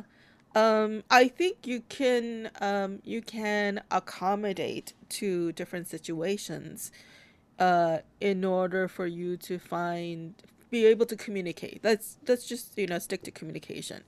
Uh, in order for you to communicate with someone, whether it's um, you know they're speaking a different language or different dialect, or or just you know different vernacular. You're speaking, you know, we all you and I we both speak English, but sometimes just as you know earlier we were defining the word planning differently, right? So yeah, hmm so we weren't necessarily like, but we uh, we got there eventually, but we had to sort of uh, go through that. Um, so you know. Um, Yeah, so you adjust to different situations. So if you're not necess- if you're not seeing eye to eye or you're talking, you're communicating with someone and you know, you're not coming to an agreement or even to an understanding of the differences, right? Um, I think your behavior will uh, change accordingly if what you want is to, you know, come to an understanding of some sort right? But somebody like your family or your close friends who you spend time with, hours and hours, years and years, you you are speaking eventually you you sort of understand each other's language, right? Um, and we get the nuances. Like, you know, you may not have said anything in particular, but you reacted or your face changed or and if I had spent enough time with you, I know exactly what that means, right? um, so and so like I think people with whom we have a deeper connection with, uh, maybe we don't have to try as hard uh, to communicate or to convey. Like, I could give you one word sentences or one word answers and you get it or whatever. But with some people, you know, who are not familiar with you, you may have to explain your answer. But they're both you. and and so then I would ask, like, do you think that you don't change? I change all the time. So then, what? Who's getting your authentic self? They're all authentic. But you're always changing. I mean, I'm not changing from like um the changes are uh the changes are subtle, right? It's not like I am a extrovert. Well, I can't be. I can't be extrovert and I can be introvert, but you know, I think I I think I'm mainly an introvert. Uh but with ex- extrovert tendencies at times. Whatever. uh I mean, but okay. So I I don't think your personality changes so dramatically that it's unrecognizable, You right? think so? I I think I think the changes are subtle, right? So it's still you. It's just you accommodating a different situation. Yeah, it's it's very interesting because um, I, I hear what you're saying, and like I thought the exact same thing as you for a number of years, and then it, it's only through this year of COVID that I've had a lot of time to think about it. And the more I think about it, is that my idea of myself um, is constantly changing, hmm right? Yeah. And so if that idea is constantly changing, then the people that interact with me only see a fraction of what that old personality or current personality is. And so they form these ideas on in their mind about who I am based on either limited or intensive interactions to your point. But at any any second, I can choose to be somebody else. And like there's there's there's actually like a psychological disorder, which is you know uh, multiple personality disorder, right? Um or or borderline yeah, borderline personality disorder also has. right Yeah. right and and so if, if for me if that's the case then my idea of myself again just being honest with who i am it doesn't exist it can be anything and and I can change it at any point because tomorrow I can wake up and I'll change my hair so visually people see me differently. I'll express myself differently. I'll buy different clothes because I want to be seen differently and I'll express myself differently, um, or I'll just start talking differently, or I'll start thinking differently, or I'll start and and so like because of that, then people's experience of me as as long as it's congruent with what they're expecting, then everything is okay. Once it's incongruous, then there's an issue, and then it's just like this yeah. is the person I married for five, you know, 15 years who are they? They they're they're all different now all of a sudden. Or you know jj is not the planner. Are you kidding me? Like this is all i've known of you like right? And and and so so this idea of, of personality not being permanent is is so in tune with me because the person who's planning five years to be x person is clearly hoping that they change so that in five years they're either married have a different job have a whole completely different life than what they have now because their personality is going to have to be different. And I think it's only when we're we're we're fighting to keep a sense of ourself and not be okay with this ambiguity around it, uh, where like all these like uh, just like schisms begin to happen. This cognitive dissonance happens. Yeah, I think I think you bring up a good point, and and to this I would agree that um, so I think you know when you brought up the word authentic, um, maybe I kind of took it a certain way. Uh, maybe it's the sort of the common parlance of that word, right? And um, and I actually I I don't particularly like uh, that uh, word and the way it's commonly used. Um, because I feel like in just using that word and the way it's commonly used feels fake. So it is anti-authentic. I feel like uh, we could we could parse into that if you want at some point. But uh, but anyway, um, the well, parse into that. I think that's wrong. I think you parse it out, right? Let's be mm-hmm. grammatical here. Yeah. Um, but anyway, I think um, I think we're constantly, continually, and maybe indefinitely maybe till we die, um, trying to figure out who we are. Um, but do you? but do you know why? Can you like? Can you have you tried to figure out why we're constantly trying to figure out who we are?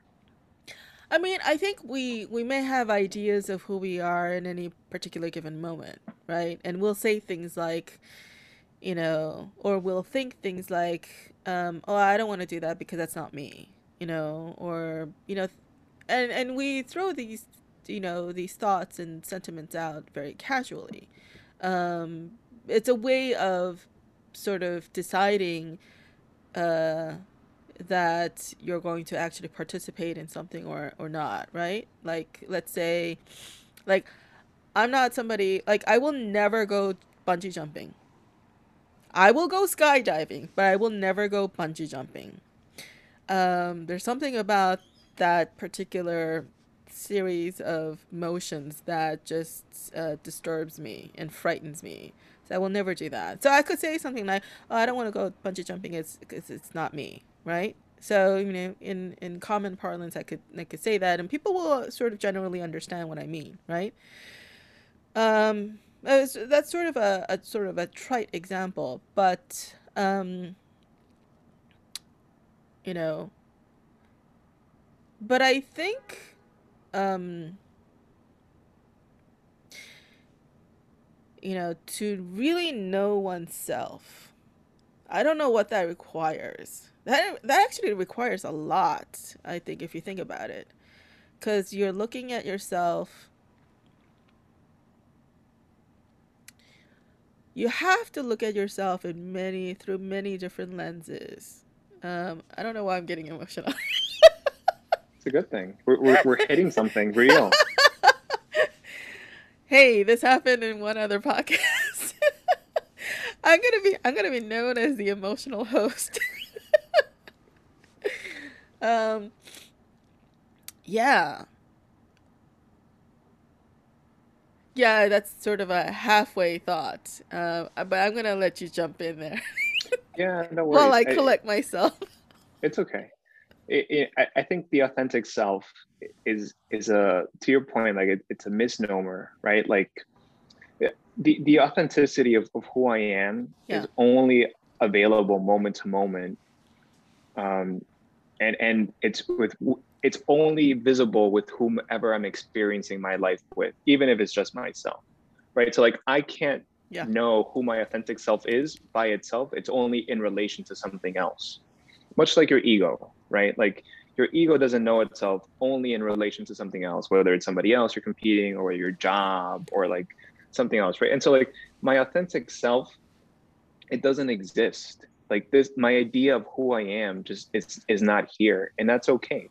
Um, I, I think it's I think it's something that people just want to get their arms wrapped around because like it helps them sort of like figure out their values or like these I, big ideas of, of who they are. And then once they figure out or this is who i am or these are the, the foundational values that i hold then like they have this like sort of certainty where they're like well the circumstances could change but as long as i'm true to myself uh, then i'll be okay. And and so for me like this authentic this authentic self and, and who you are just it doesn't exist. And being comfortable with this idea that you can change who you are at this at a split in a split second um it, it's so liberating because you have never seen me get angry or to the point where i would kill somebody Yeah. right you've never seen me kill somebody but there is Have i'm you? sure no but i'm sure that if my daughter's life in, is in danger i will do whatever i can Yep.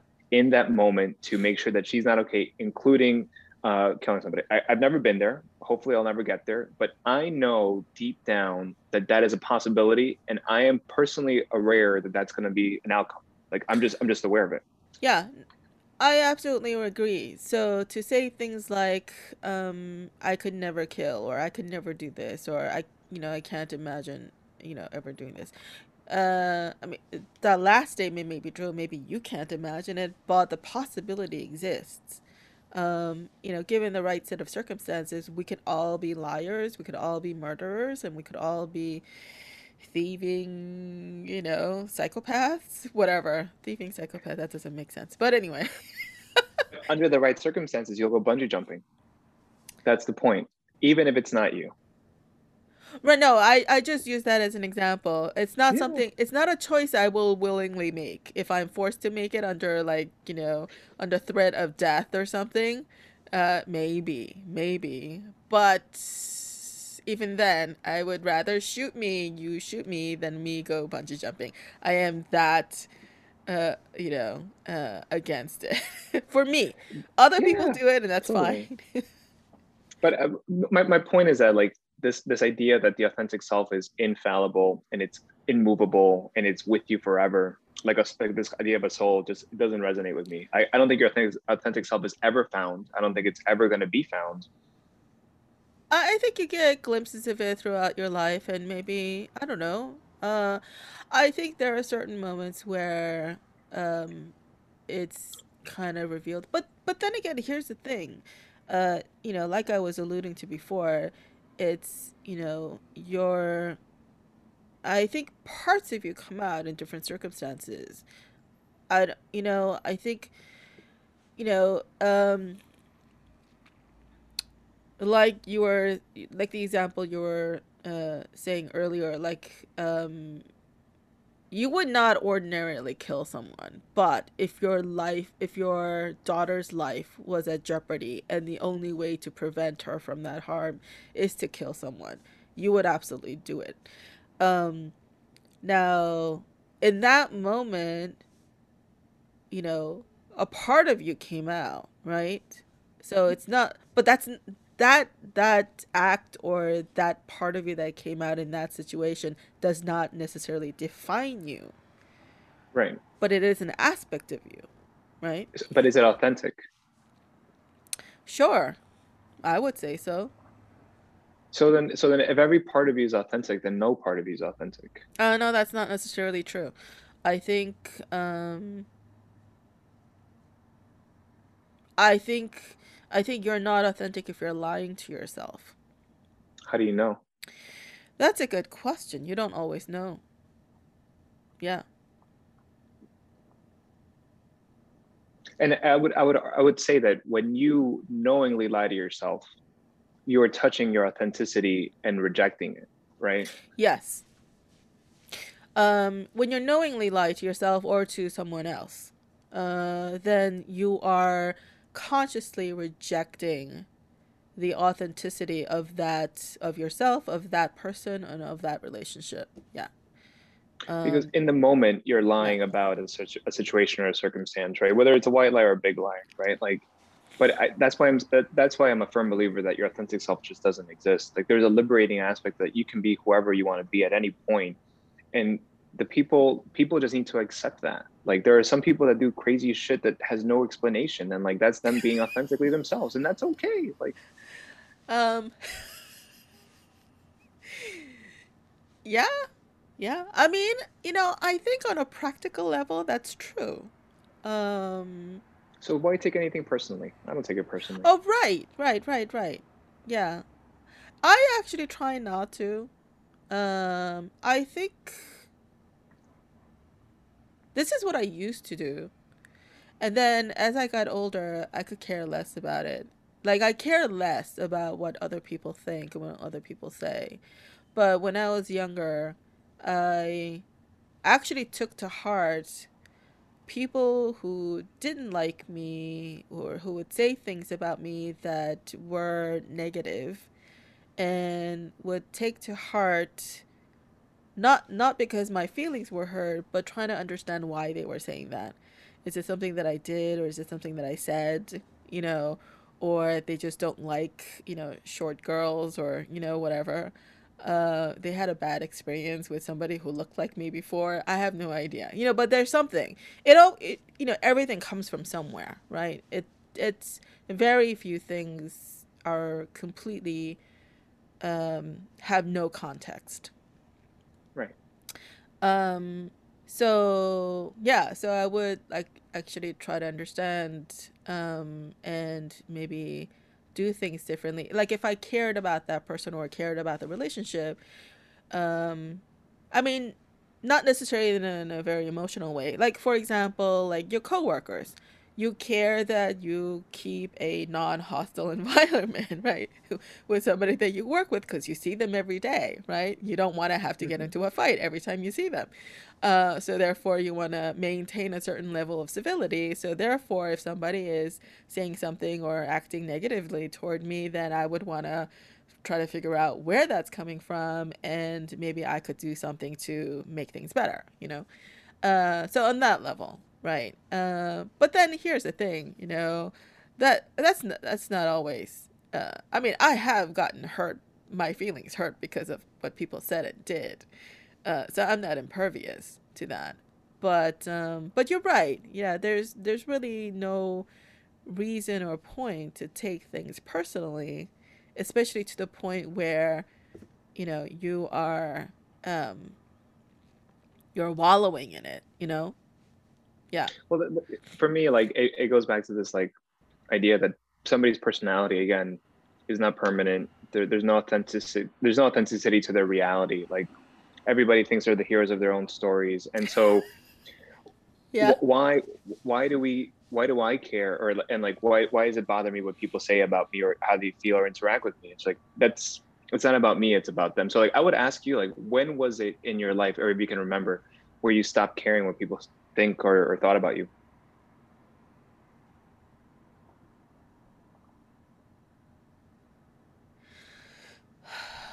Well, definitely in my 50s, but I'm still in my early 50s, so it hasn't been that long. Um,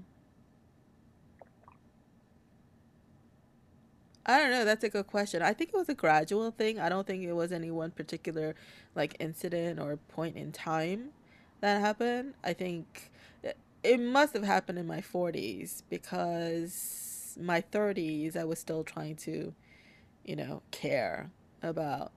So, uh, when I say I cared about what people said and, and thought, not to the point where I'm trying to get them right to like me, like, you know, they like right me or they don't, whatever. Uh, but it's it's really trying to figure out where people were coming from and trying to understand their point of view. Um, yeah, I think uh, I think I was always like that to some extent, even when I was little. That um, I didn't necessarily care if people liked me Um, but I did want to understand where they were coming from. Um, and you know, if they didn't like me, I didn't try to make them like me, or I was never necess- I wasn't I wasn't really a people pleaser. Uh, I was always a bit of an oddball. Me too. That's how we get along. I know. So when you're an oddball and you accept your your weirdness uh, and your oddity, uh, then you also accept that um, you're not everyone's cup of tea. So therefore, why try? Just be yourself, and you know somebody will like you. You know. Um, but um, but yeah. But I think I I I don't know. I don't know when it was exactly. I think it was definitely gradual. And, you know, as time passed, I think I think maybe part of the motivation was that um at some point I think at some point I have experienced enough of life and enough of different kinds of people that uh that I kind of had a general understanding, enough of a general understanding that I didn't need to really spend, you know, as much time and energy to trying to p- figure people out. Um, and also, as I got older, my surround, you know, people in my surrounding got older too. Like I, you know, deal less and less with people who are significantly younger than you. Uh, present company not included, or I don't know if I said that right, but anyway. Um, and and then you know then what you're dealing with is simply um, you know getting stuff done right so like I, I didn't really have the time or the patience to deal with people who are disagreeable right mm. if it's at the workplace then you have and you have to work with them then fine then it is really about getting the task done, not necessarily you liking me or vice versa, right? It really is about the job and that's it. It doesn't have to get personal. But if it's, you know, in sort of personal circles, like I think I became less patient with people who were like, well, okay, fine, then I really don't need to understand you, you know? It's like I don't have the time anymore. Because I think the older you get, time becomes more precious. Um, and you rather spend the time with people uh, that um, get along with you. Um, and because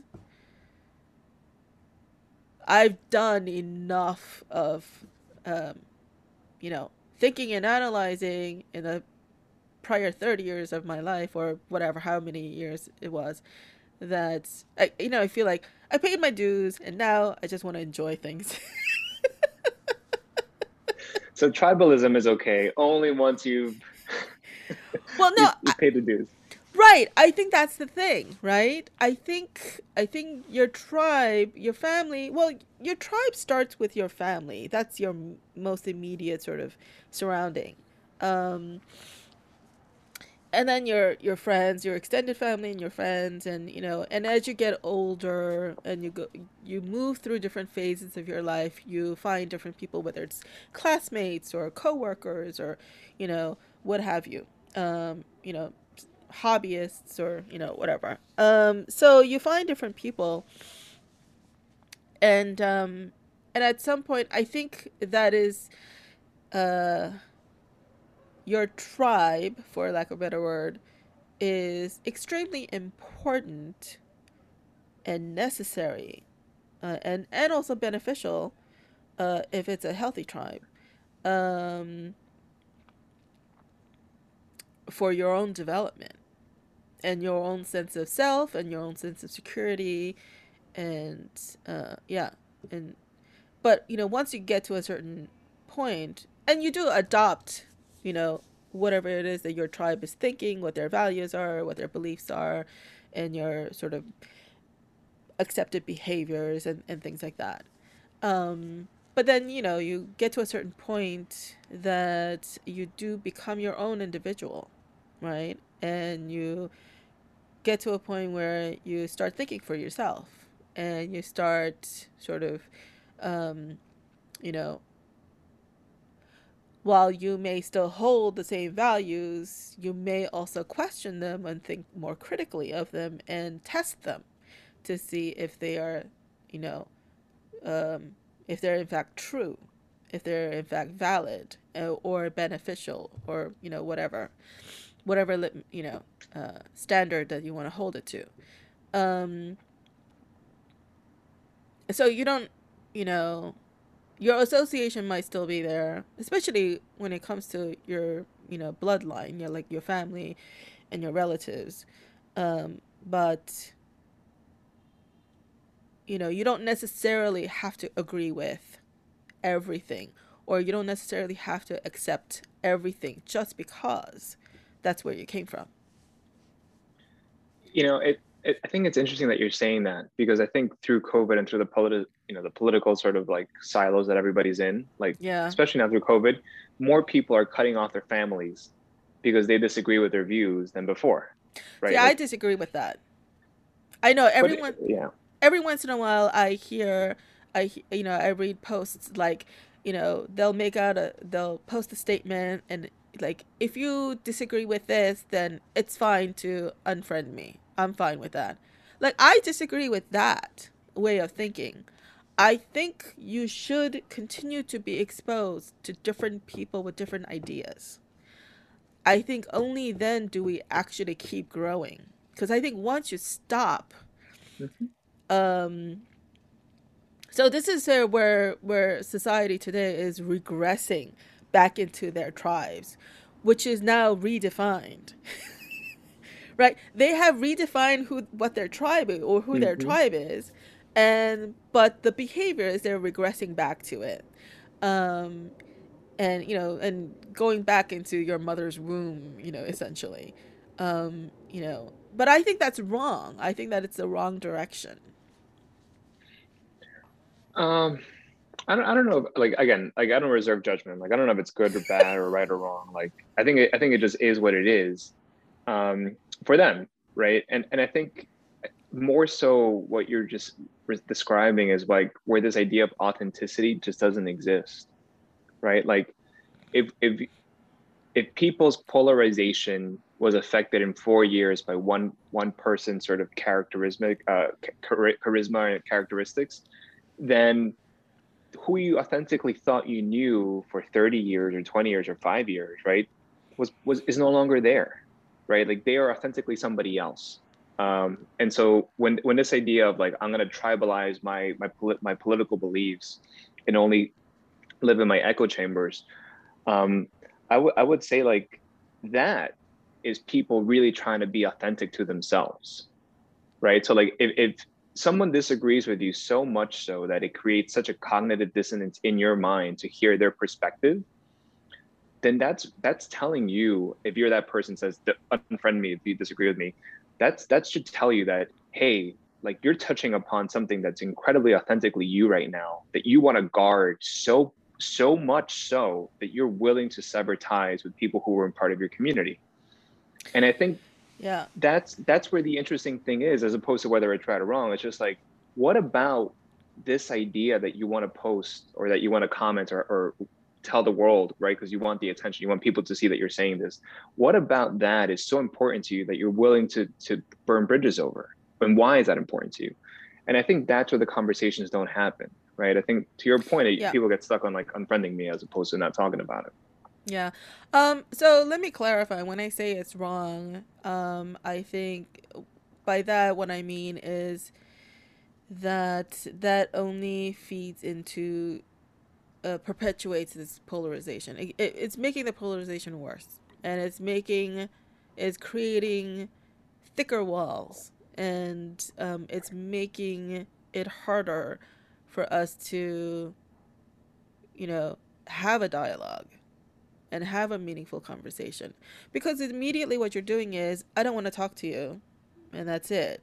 It doesn't matter. It, you know, there's no nuance there you know, well, I might disagree with you on this point that you posted about, but you and I may agree on something else. So where is that? So it's like just because I disagree with you on this one point that all of my other opinions are, you know, basically it's thrown out the window, you know?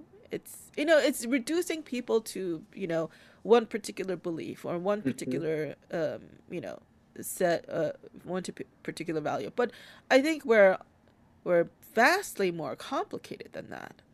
hmm No, I, I I don't disagree. I completely agree with you. And and I think just to, to further that that idea, it's just because of COVID, right? Everybody is is more remote. Everybody is not interacting face to face, right? And so everybody becomes their becomes their own sound bites of whatever they put out to the world. And and the, this question of authenticity had never really was in the mainstream as much as it is today because people have this Really? this uh, yeah, well, it's I think I think we're hearing more of it again with woke culture, like woke culture, and then this idea like, well, he didn't mean that tweet, or that that comment was taken out of context, and I think it's because people are sort of just reading what what people are posting, and so had we gone back to sort of out, outside of just the internet, right? Like when you go to a bar and you talk to people, strangers, yeah, there's could there could be one person that has a very like catatonic, really ugly perspective, but then that would incite conversation, and then like there would be dialogue that would happen back and forth, and so then that's where you would have, you know, you either fight them or you would have a good conversation with them, right? And so Yeah. I, I, I just because people can't have communication online, they become sort of tribalized more online. But you know, outside of just the network, people are people. Yeah, um, I yeah, th- social media is def definitely amplifies. Uh, now, how much of it is actually real, I'm not sure. Um, and I don't know if there are any sociologists or, you know, are actually studying this. That, um, you know, social the the reality on social media is hyper reality. It is not actual reality. It is Right. so hyped up that um and you know you could easily get sucked into it too. Like you know and just kind of get sucked into the hype and sort of join the bandwagon. I very intentionally step away from that and i actually intentionally don't participate. Um even though when i think it may be a good cause or a good message to propagate because it's just so hyped. Um yeah so but anyway that's that's my choice and some people hmm may uh disagree or or even dislike you know the, that particular choice that i made but um but going back to a point earlier point that you made that um you know when i said this is the wrong direction that it's going to and you said well that's a value judgment and so it is just what it is if somebody decides to unfriend you because you hold a different belief, then, you know, you don't take it personally. You, uh, well, that's coming from somewhere, right? And and you're absolutely right. And I think I think that is, um, I think that is a proper cat, uh, characterization uh, of that.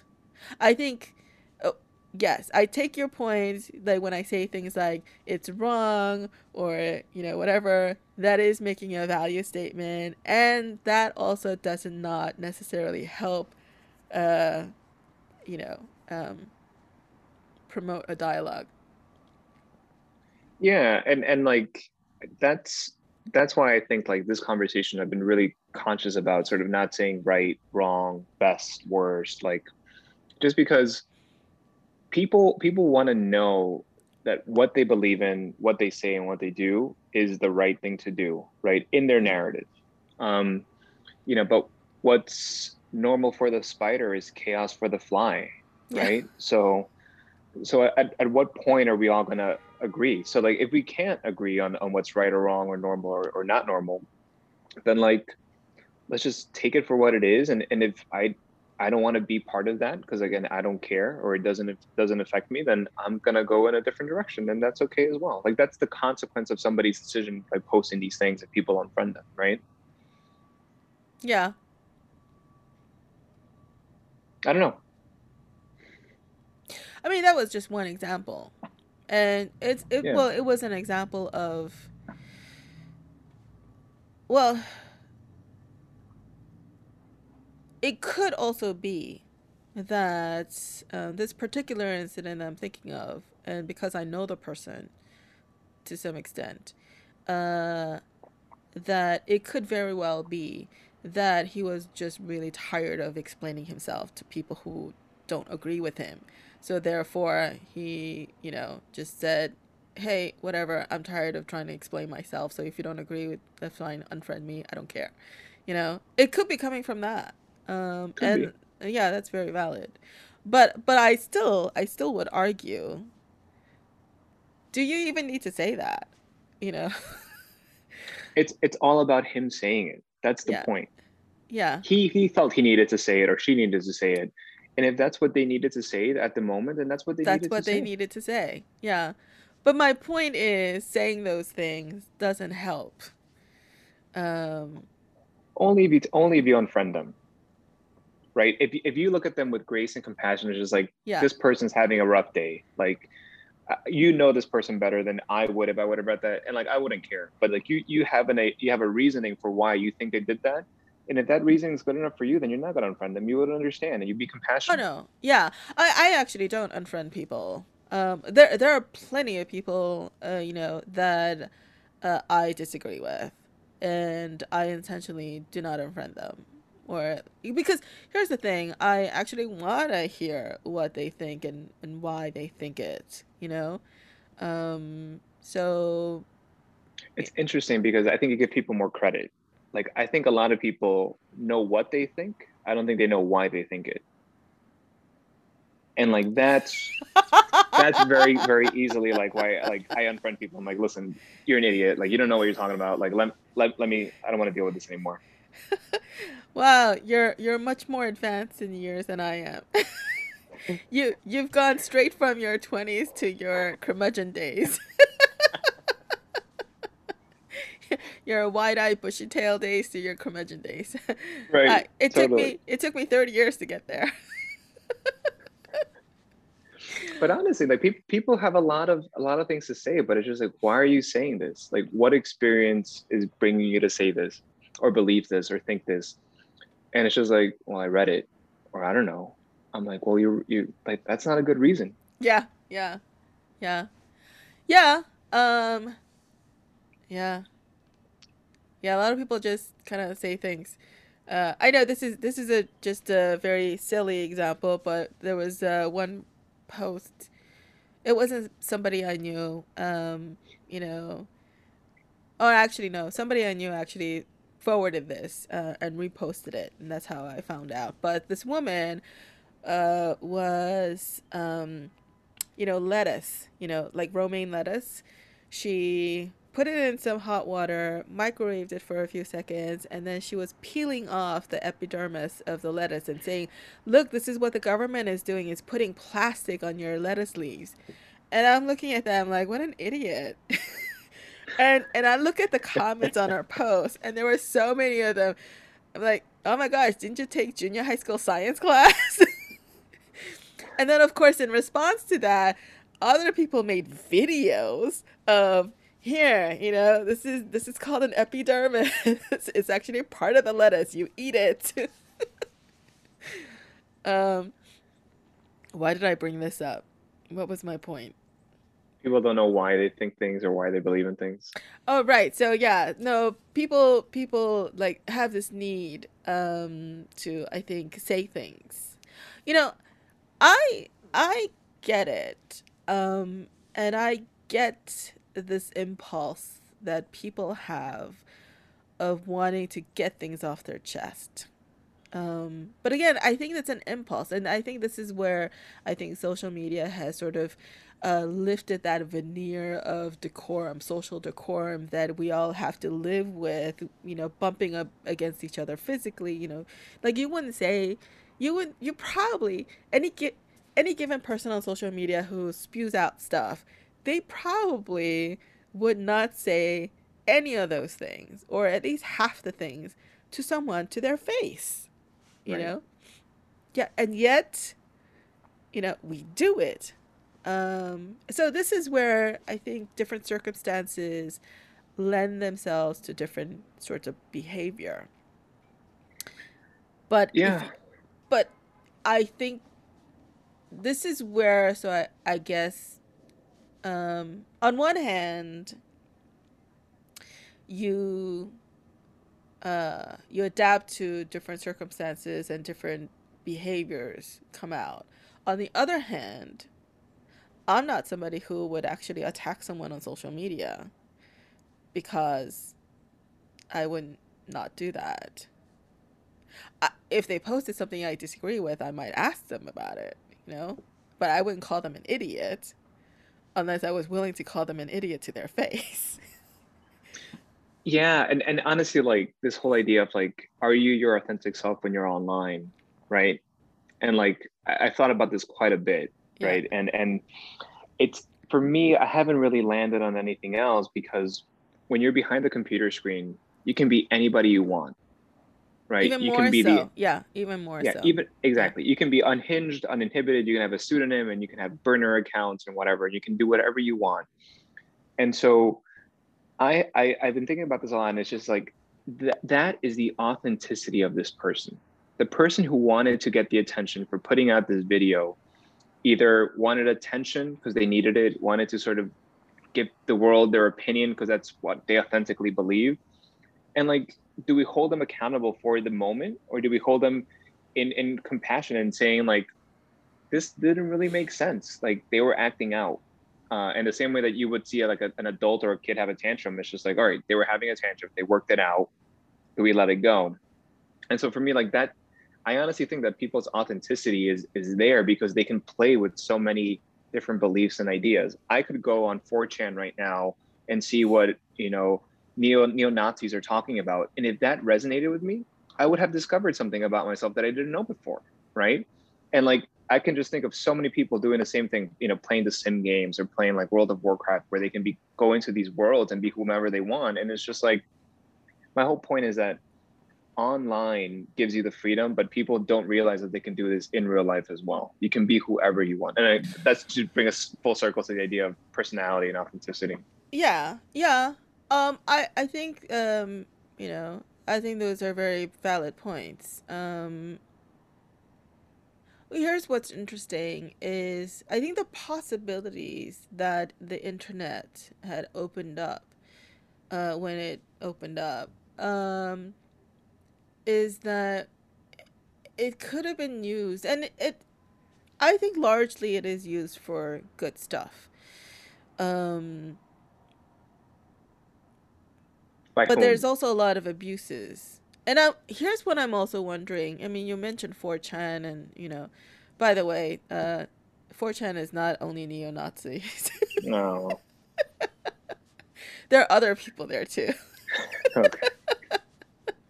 I, I I don't apologize for any 4chan followers who. no no I, I i'm not on 4chan and and i only know about it peripherally i don't know i don't you know but um 4chan is like i, I kind of see 4chan as like one step beyond reddit. But maybe hey maybe that's an unfair characterization right there. Um i you know i i just i barely I actually technically I had a Reddit account for a while, but I only got on it uh, recently when the whole GameStop thing started happening, and I just wanted to you know get on uh, those subreddits uh, to see what people are actually saying. Um, but anyway, yeah, it's a lot of uh, yeah, whatever. Uh, shoot. Oh yes. Uh, so the internet. Um, and I think you know, here's where here's an environment, a virtual environment, but with real people, right? So it's not like true VR, right? Um, but here's a sort of a virtual reality with actual people behind them that you could interact with, and it could have it could have been something a safe place for us to really experiment and explore in a positive way, in a productive way. And while that is happening, it's also uh, revealing a lot of ugliness that is tech, you know, frankly, within all of us, you know. And I think here's here's the thing.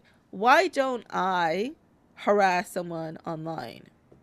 Is it because it's not in me to do so? Or is it because I'm consciously choosing not to do so? Right? Or because you haven't you haven't been bugged enough about something that's going to trigger you to respond like that. The same way like my daughter's life hasn't been in danger where I'm going to kill somebody. It just hasn't happened. Yeah, well, here's the thing. I think a lot of things have bugged me. I just choose to ignore it, right? Well, and, I think this is to the Yeah. point. This is like the the, co- the corollary that like we're just not like decision making or, or robots, right? We just don't do shit without without either filters or, or, or variables or like nuance, right? To your point of context. Um, but but like I think the one thing that we forget about social media is that while we think it's it's user generated universes, it's actually controlled by Yes. entities and corporations, right? And so because of that, like part of me wonders whether the algorithms of the things that I see on Twitter or Reddit or Facebook or Instagram are purposely sort of done so that I interact with the application more. And if I am the person who is who has an ego need to fight, I'm gonna see more things that get me riled up and commenting and fighting. But if I see more things that are, you know, that I will interact with that are more pleasant to me, that are not sort of aggressive, then I will see more of that. Um, and so then I, I really do wonder, like, why don't I see the comments of this one person who I used to see all the, all the time? Now I don't see it anymore.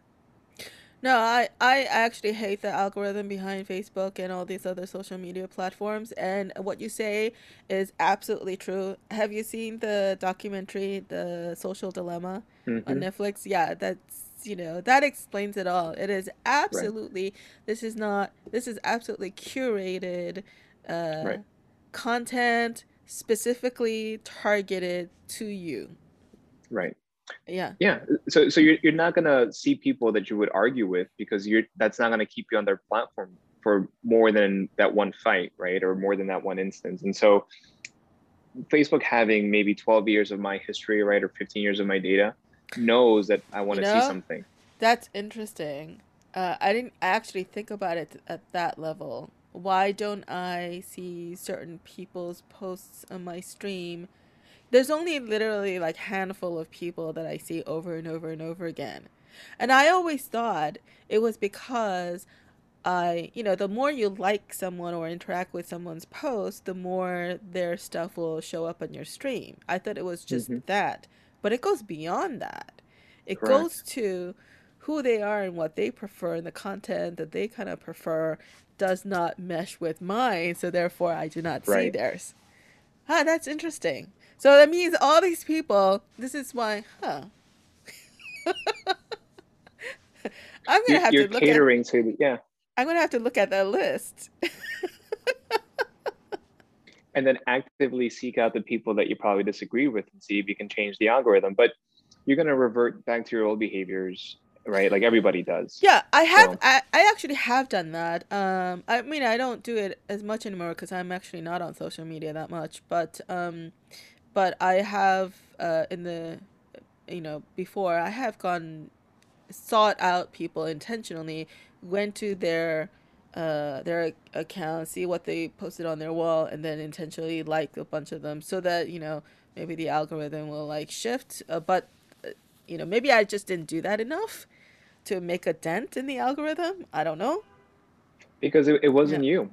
Like the algorithm has your authentic self in that moment. Oh, and when shut you up. change, no. when, oh, shut your you- mouth. No, when no, you change, your, your algorithm will change with it. no, no, no, no. It thinks it knows who I am based on what they, based on caricatures that they have created for all of humanity, right? I actually Mhm. don't agree with that. I think, I think it's making certain assumptions that certain things will either enrage me or please me or whatever. That's why it's sending, you know, these things. Um, based on whatever data that I have put in there so far. Um, but I think I think that is based on certain assumptions that it makes, uh, or however the algorithm algorithm Mhm. is uh, constructed. Uh, so I don't necessarily agree that. Um, I think it, it, it probably does an excellent job of predicting what I might like. You know, what I might Probably. react to. Yeah. Um, but I don't think it really knows me. No. Well, yeah. Or maybe this I- is just my ego accepting, you know, like refusing to accept like AI is is superior than my own mind. You know, I, I, I, I do agree that you are probably one step, but not even a, a full step ahead of the AI, and that's because, like, like I said, like a personality or authenticity just doesn't exist, right? So, like, what you are into, what you were into the beginning of COVID, was probably what you have never been into in a March to June timeframe ever in your life that the, the algorithm could have tracked because the world had changed and you had to change with it. So the JJ Co of COVID between March and June was was outside the algorithm. But as the algorithm got to learn your behaviors through that time period, November JJ is probably a little different, but it was much closer. The algorithm was much closer to who you were then than at the beginning of COVID.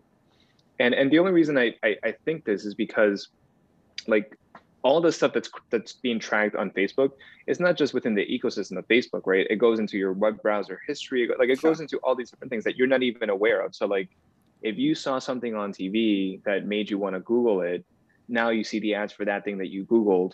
Now Facebook sees the things that you Googled. And so like they're all interacting with each other. So at some point they'll have JJ Co from October, I mean sorry, from February 13th, but maybe it's already March. And so like they're maybe two weeks behind who you were or what you were into. I don't know. Ah, yeah, yeah. Yeah, I try not to think about all that too much because it actually frightens me. But it, it, it for me it liberates me because it's just like my authentic self doesn't exist. So the computer will never get me. I, I honestly wish that Facebook and Instagram could cater me a specific targeted ads that would let me know what I want in the future. That would be the best gift. And and I think that's the thing, right? Because like I I don't want to see all this crap. I I mean I'm not even talking about the ads. I'm talking about like the people. Like I I want to hear from certain people, but I don't see their posts anymore unless I Right. intentionally go to their accounts. Um and yeah, that's just, you know, I don't know. Because the JJ that wanted to interact with them was so four months ago. That JJ is no longer around. No, well, my point is this because Facebook is only showing me what it thinks that I am, uh, that I have no choice but to play within those parameters. And I'm just reinforcing the assumptions that it made in the first place, which is wrong, which is skewed or wrong, or I don't know. But you still use it, right? I mean, because I'm lazy. Well, but you still use it. And so like the more you use it, the more that so then it becomes like, are you influencing Facebook or does Facebook influence you? And like I still want to give autonomy to the person. Um, I think I think on a practical level, I think Facebook probably influences me because again, it's not giving me all the choices that I would like. It only gives me certain choices, and as long as I uh, don't proactively go seek things out, then it's gonna continue limiting my choices. Yeah, no, I don't, I don't disagree with you. And and then the question then becomes like, once you're no longer that person that was seeking out those things, you will seek out new things, and the Yeah. algorithm will change. But like I, I believe that the person initiates the changing algorithm as opposed to the algorithm changing me. Like w- when I no longer am interested in CrossFit because I do CrossFit, when I no longer I, I can't do it, I get hurt for six months or something. I will stop clicking on CrossFit things. I will stop seeing CrossFit posts and, and all my friends that are in CrossFit. I will see other things because I will be looking for other things because I'm no longer that. The, the oh, algorithm Oh, won't, won't, won't know when I stop doing something. Yeah. I I see what you mean. I see what you mean. Yes. Um okay, yeah. So then uh yeah. So to that end then I I still need to then proactively right, right. So as long as I proactively seek out new things, then the algorithm will adjust to fit my preferences, my new preferences, whatever they may be. Um yeah, as it but if I just if I just blindly clicking on if I blindly click on things that only it shows me, then I'm only reinforcing that algorithm. Yeah, but but it, it will always be changing because you always change, and like that, that's what I want to like initially. Like I don't think like there's this there's this conception that there's huge disinformation campaigns will affect people's beliefs and stuff, and like that that's pretty much saying that I can work with Facebook to target you to to make you believe something that you know you don't believe now, but over time I can make you believe it. Um, and and while that that could happen, like I still want to believe that I will have autonomy over my thoughts and like I can reject it at any point. hmm One would like to think, yes. I, I mean, well, yeah, I agree with you. I agree with you that we we have that ability. Um, I don't think we always choose to exercise it. because we have an idea of ourselves. The the trick is to let go of that, and then you're not you're not sort of praying to the gods of Facebook. You're not praying to the gods of like the algorithm. Now you're just saying like, if I am nothing and I'm random, then I can be whatever and I can do whatever. hmm Yeah. Just helps me sleep at night better. It it is I, I would say uh yeah uh on a philosophical level I think it is very freeing to just let go. It's very um is it Taoism or is it Buddhism that you just kind of let go of everything? More like Buddhism. Yeah. Yeah, very Buddhism of you. Buddhist. Buddhist. Yeah, I like Yeah. it. I, I think it, it just resonates for me really well because, you know, only when I let go of things do I feel more free. That that is It's all, true. yeah. No, that that's absolutely true. Um I think um I think the things that we hold on to often are the things that hold us back. Because we want them to. right we have these ideas Yeah. of like the the infallible self that's not going to change like i have my foundational beliefs and that that's going to carry my personality my characteristics right forever and people really want to hold on to that but it's like if society broke down and we had to kill each other for food and you still believe that killing was wrong like you would die. And like i'm sure your body Yes. in a self-preservation manner would say fuck it we have to stop believing this. Life sucks. Kill somebody eat. And like you would do it. I'm probably I'm gonna be one of those people who get killed and eaten. how would you like to be how would you like to be cooked would I like to be cooked? Over an open flame, you know, rotisserie. stick a stick a you know a stick through me, and you know one of those. Yeah. That's funny. I, I would I would hope that I do like a um it'd be fun, you know, like I I it'd be like a show or something. I don't know if it's hibachi or like, you know, like just like plate of food or something. Yeah, like I, there's John's nose like on the griddle. This is funny. it's it's it's we we've gone down the rabbit hole to the surreal. Totally. um, yeah, I would. I definitely make me spicy. You know, lots of pepper, hot sauce, whatever. Spicier the better. Oh, that's Yeah. funny. Are, are you still baking or, or Um, making puddings? No, I haven't made the mango pudding in a long time. I should have, but I I didn't. Um, but you know, I'm home. I mean, I I don't really go out, so uh, yeah. I I can't remember the last time. Oh, maybe a few weeks ago we got takeout. But in general, yeah, I cook every day. I'm kind of tired of cooking. And the thing is like my repertoire is not is not that large, so it's kind of like the same thing. I think my mother is getting sick of my cooking. I could tell because every once in a while like she'll go out and get stuff, you know, that I don't no- normally cook. Uh and and that's a signal like yeah, I'm kind of sick of your cooking because you cook the same thing every day. Oh, that's funny. And and how- how's been the interpersonal sort of relationships living, you know, through COVID for you?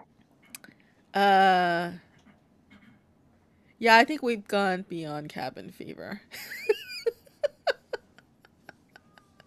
I'll, I'll just leave it at that and leave it to the imagination of the listeners to interpret what that means. Yeah, it, it's it's been incredibly challenging, uh, I gotta say, but it, it's been a real blessing to see my daughter grow like every Yeah. day for the last year. I, How I old was is she some, now?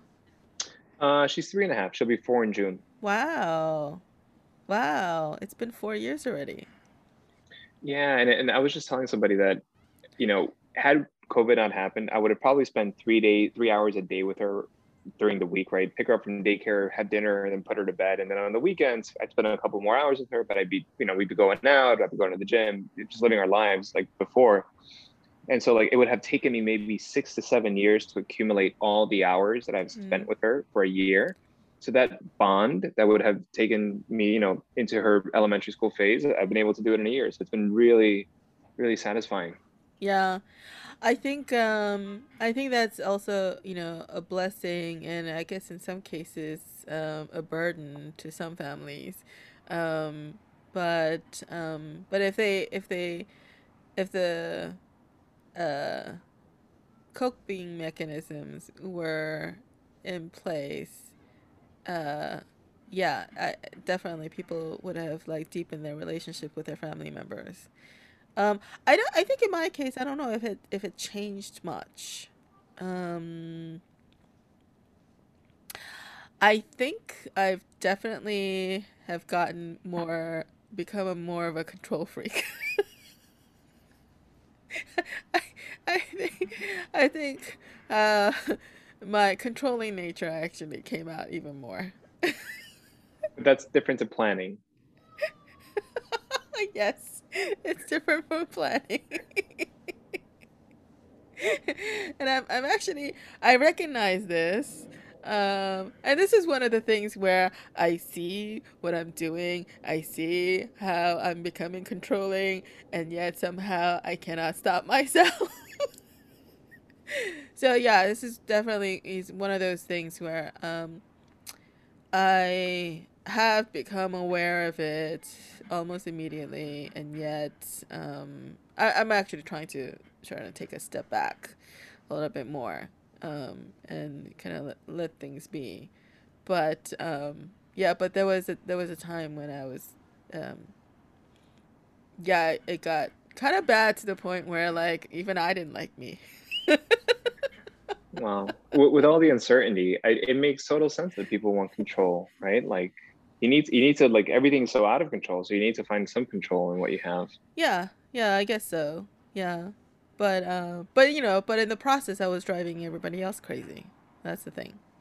Well, Um everybody's trying to get control, and if you're both vying for the same, you know, like same control scissors, you're gonna you're gonna have an argument, right? It's gonna be tough. yeah. Yeah. Um but I think um but you know, why why do we need to control things? That's another whole thing. Um and often it's often that we're trying to control either the situation or other people. hmm It's it's you know, it's not so much controlling yourself, which is where our focus should be, is controlling ourselves. Our reactions, our behavior, our, you know, even our thinking, uh, to some hmm extent, you know, sometimes need to be reined in, you know? Because, like, being lost in our thoughts, we can spiral into all kinds of nonsense.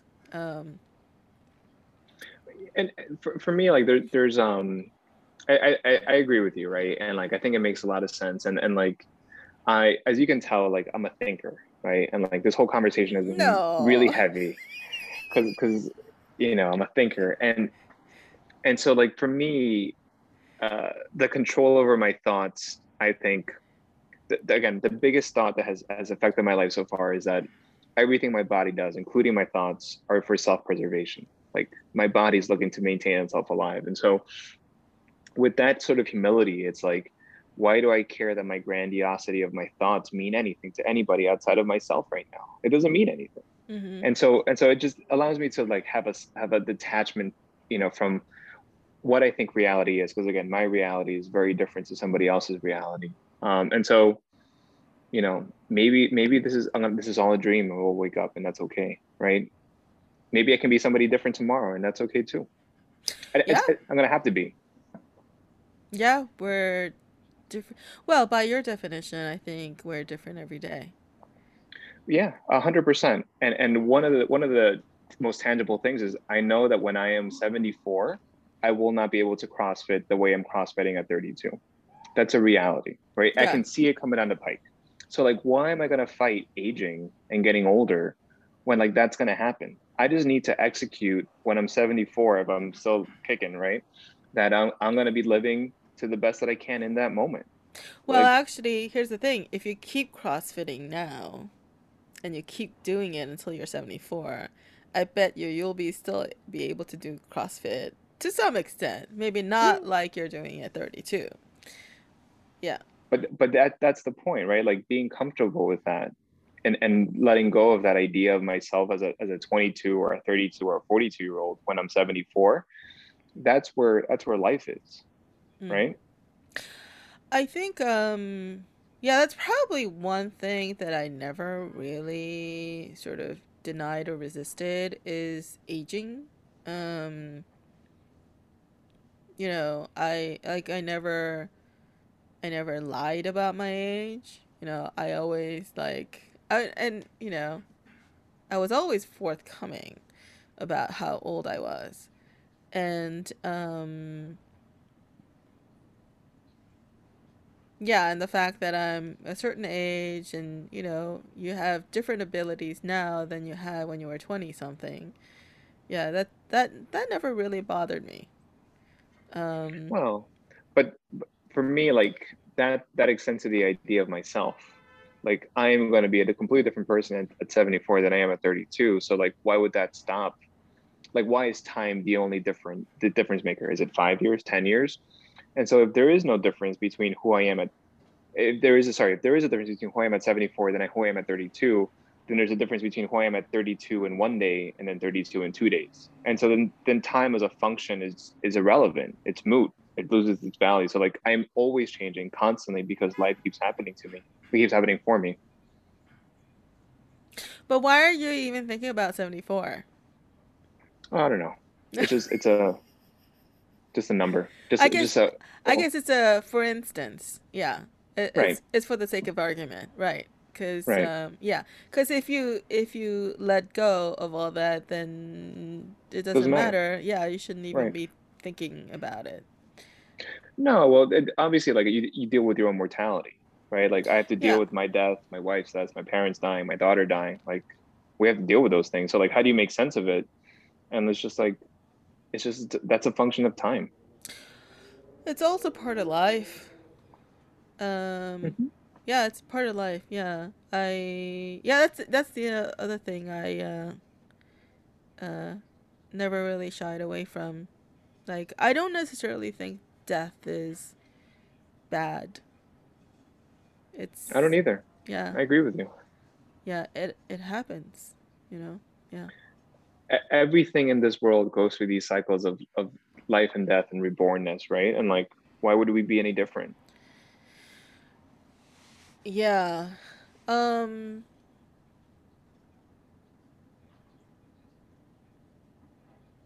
um I'm debating whether or not to bring this up. oh God, are we gonna bring God into it? Oh, or? Oh no no no no no oh. no no. Uh, well, that's a whole other topic. I, you know, I, I that's probably one area where we probably disagree. Uh, and um, no, I was I was thinking about death and accepting death, like when it mm-hmm. happens, however it happens, whether it's through illness or accident or or just old age, right? Or mm-hmm. somebody actually kills you. That's a, I guess that's another way. Uh, yeah, we're going down a morbid rabbit hole now. um, you know, but it's real. It's, it's a. I think it's a real conversation that people really don't talk to, and just for just so that you know my, my take on death. Like I think once you die, you die. Like I don't think there's anything after that. But yeah, um, and I think I think well, death is certainly hardest on the people who are left behind. Um, you know, uh, I mean, except for the person who is dying if they're know if they know that they're dying and they don't want to die then you know they'll do everything they can to cling onto that including all kinds of i don't know whatever um, but why? Right and that's my point. So but it, it's something that's hard to say though because um, especially when it comes to illness you know people getting cancer or you know some kind of terminal illness and and there's all kinds of research and you know and programs and drugs and you know all kind you know procedures and all kinds of things you know uh, that people do to recover to be cured you know? And and all kinds of advances are being made in in uh, biotechnology and and you know um, you know in medicine to cure diseases to prolong life to find treatment and that sort of thing. Treatment is different. So treatment to make your quality of life you know more tolerable mm-hmm. while you're still alive i kind of see that differently um, but you know, saying something like, you know, you get a terminal illness and your fate is death in a matter of months or years or whatever. But here's the thing that was going to be your fate no matter what. Whether I, uh, you know, contracted an illness or not, mm-hmm. I am going to die at some point. Mm-hmm. Um, so to me, that doesn't necessarily change any kind of outlook. But it's it's hard to say that though because of you know loved ones around them. They don't want them to die. It's uh, it's also hard to say to the person who may feel like they want to beat this and. Oh yeah, but for that, like I, I, can't choose for somebody else what they want to do with their life. So like I can only give them my opinion, and if they choose to do something else, then like that's up to them. But but for me, like, and that's the only thing I can control is myself, right? Like I'm gonna die. I'm gonna die, and that's and that's that's life, you know. But but to say it like that, right? Okay, so maybe I am. You're right. Maybe I am going beyond myself. You know, um. Yeah, I mean that's that's that's what I believe, but but I also feel like.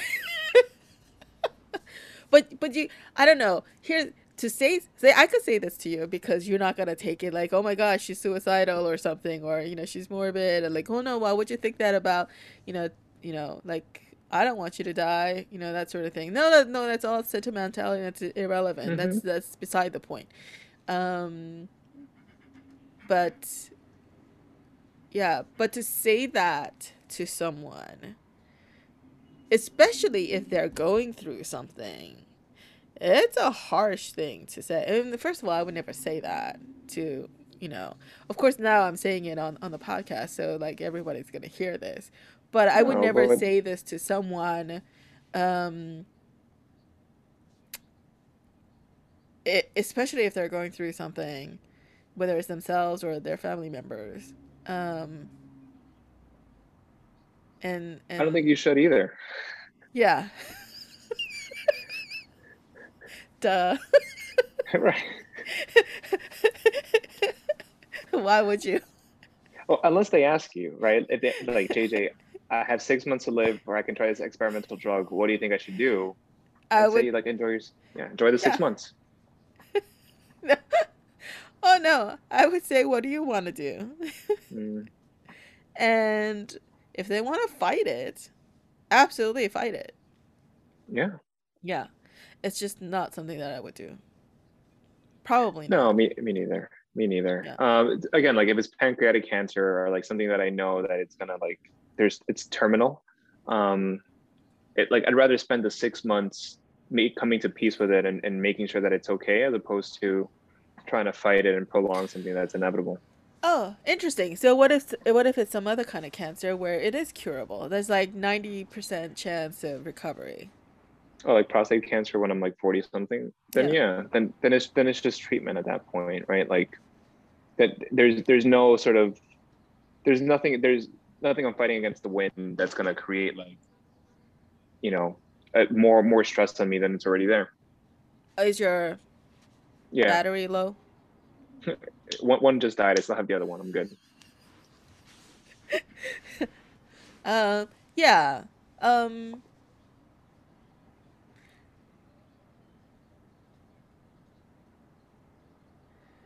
yeah, I, I feel like we need to sort of move on to a different topic because like I um Sorry, I lost you. Give me a second. I, I feel like if Sorry. if we if we stay on this then I'll say more stupid things. No worries. That, that, that that's a good break. um yeah, so I don't know what else is going on besides life and death and your authentic self. Um, I've been having a lot of good conversations with with my wife mainly. So I, I think I think COVID has brought us together. We've been having really just like insightful sort of side of you know just thoughts and ideas around parenthood, around men, women, sort of who we are as people. And and again, it, it goes on the same things we talked about, like being authentically and like how that doesn't exist for at least for, for me and and how I'm I'm just open to having life happen for me and, and just being a vessel for that. Um, and and you know being comfortable being uncomfortable with like who I am, I think helped people just relate. Right. I think it's only when I try to be, be a persona or a caricature of who I thought people wanted me to be that have created like all these tension points in my life. So at, at this point, it's just like, listen, this is who I am today. Like I'm still living and working. This, this is what it looks like. Take it or leave it. Well, but here's the thing. Uh, do you ever run into um, a situation where I'm not, I don't, I don't know how to relate to you because you're not, you're not a, you're not anything. That's okay. Yeah. Okay. Yeah, that's okay. And and like if, if we if we have nothing to relate to, then like I'm I'm a firm believer that some relationships come and go and like Sure. it's all cyclical. And like if I'm at a point in my life that we no longer are relatable, then I hope we can connect again in the future. But if we can't, that's all right. And I think, I think that happens naturally, right? Like you, don't- you don't even have to call it out. You know, uh, people who don't relate to you just kind of naturally fall away. Um, But it, it, it needs to happen when you're in a relationship with somebody or with the people in your tribe, right? mm, what? Well, so, sometimes the person you're with is like, I am no longer with that same person that you that you met, like, and you are no longer the person I want to be with, and like being able to recognize that before the divorce, right, or or before the impending sort of chasm, I think I think is where like you actually have some autonomy over the decision you're making. Um, and the same thing with your tribe, like you, you may have been a gang member, but now you're reformed or you want to do something else. Like you have to be okay with letting go and, and mourning the death of that person who you were or who you were with and moving on. Um, yeah, um, I wouldn't necessarily use the gang member um as a as an example because that is a bit of an extreme where you have to actively, you know, hmm divorce yourself from that tribe. Otherwise, they will come after you, you know. Well, yeah. Yeah, that's that's a little different. But I think in, in normal life situation, I think people just kind of, you know, you sort of drift apart. You know, you don't talk as often, you don't hang out as often, you know, because of whatever reason. Um, But that's the thing. Like Yeah. I don't want it to be whatever reason. Like I think it, I think if you initiate consciously, then it makes then it then you're being authentic to your to that current person you're you're at or that current person you are. Right? Like for me, like it always it always upset me when it's just like, why did that happen? Oh, I don't know. Just we just drifted apart. Like that that's not good enough. It's just like maybe the person you were becoming was the person I wanted to be as well, and you just never brought me along with you. And then it's just like had you shown me who you were, you were becoming i would have been able to decide. But I, you just never gave me that shot and so i feel left out. And like i think that's more relatable if you're in a relationship with somebody right? Like if i'm going to become this new person i want to change careers find a new hobby go go in a different interest and i be, i start becoming a different person and i don't bring you along that's when you feel left out. And that's what like i said you, have these issues of like we just drifted apart. It was whatever. It's like i don't know if it's whatever. Like some of these like some of these best friends just leave your life like that. Ah, yes, if if you were close with someone, Yes, I can see that happening, but I guess I'm thinking about people who you ca- know casually, acquaintances, people come and go. You know. Yeah, but do you really know them? Uh, I mean, it, it's a matter of degree, right? I mean, you know, you know people. I mean, you, you know degrees of people depending on how deep the relationship is. I mean, the connection is, right? You know, I mean, like my coworkers. I mean, some coworkers like became friends, and you know, we hang out after work, outside of work, and talk outside of work, and you know, and have continued to, uh, um, and kept in touch. But um, but then there are plenty of people who I saw every day, and talked every day because they're in your surroundings, uh, and I know them, to some extent, but but we don't really have an, a relationship outside of the office. So therefore, when I leave a job, right, I yeah, I, I would just contest that you'd never had a relationship with those people to begin with. It was all circumstantial, right? You were circumstantially by proximity, just in okay. the same space. But like, I don't know if there was a relationship. Like, yeah, okay. Again, I think this is a matter of uh, semantics. Yeah.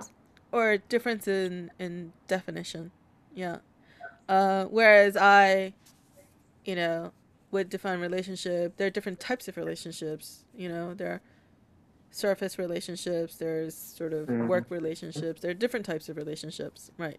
And but I I count all of them as relationship, uh, you know, to some degree, uh, because it does, um, however little or superficial, it does impact your life to some degree.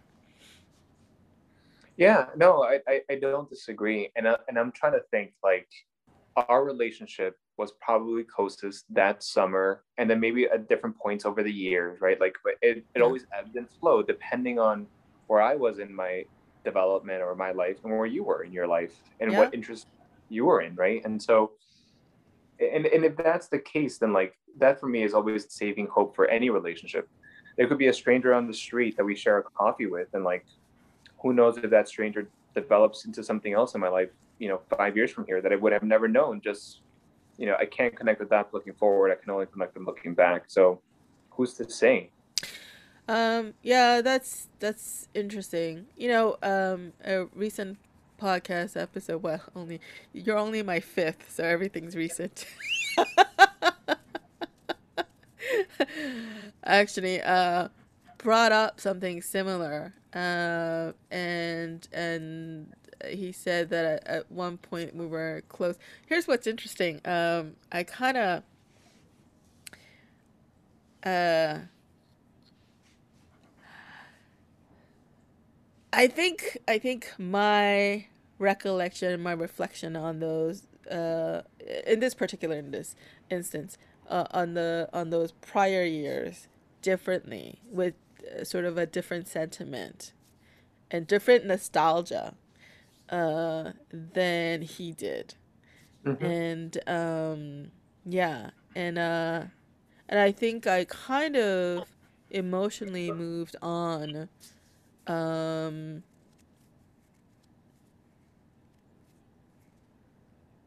in a way that I had fondness for that, or I, I sort of like, I look back and I kind of like saw it for what it was, and that's it. It it was what it was, right? I mm-hmm. am no longer that person, mm-hmm. and we are no longer that people. Mm-hmm. We're different. You know, our mm-hmm. relationship now is different. You know, that's kind of like how I see it. Um, but I don't think. Here's the thing. I I don't think we always see eye to eye on on um yeah i don't know. I mean are you wondering like why i mean we i don't know you and i we haven't really drifted apart did we?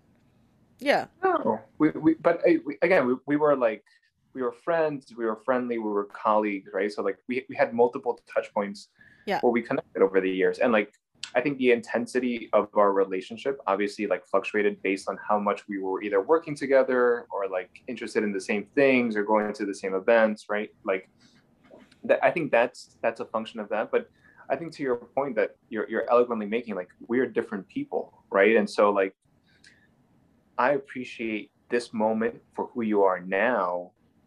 I don't discount like all the 11 years that I've known you, but I, I do I do like look at that with fondness. But I'm I'm more excited to sort of hear and experience who you are now in this moment because I know that it's a very different person than who I remember, who I had, or Yeah. who I had a relationships with. I'm gonna hang on a second.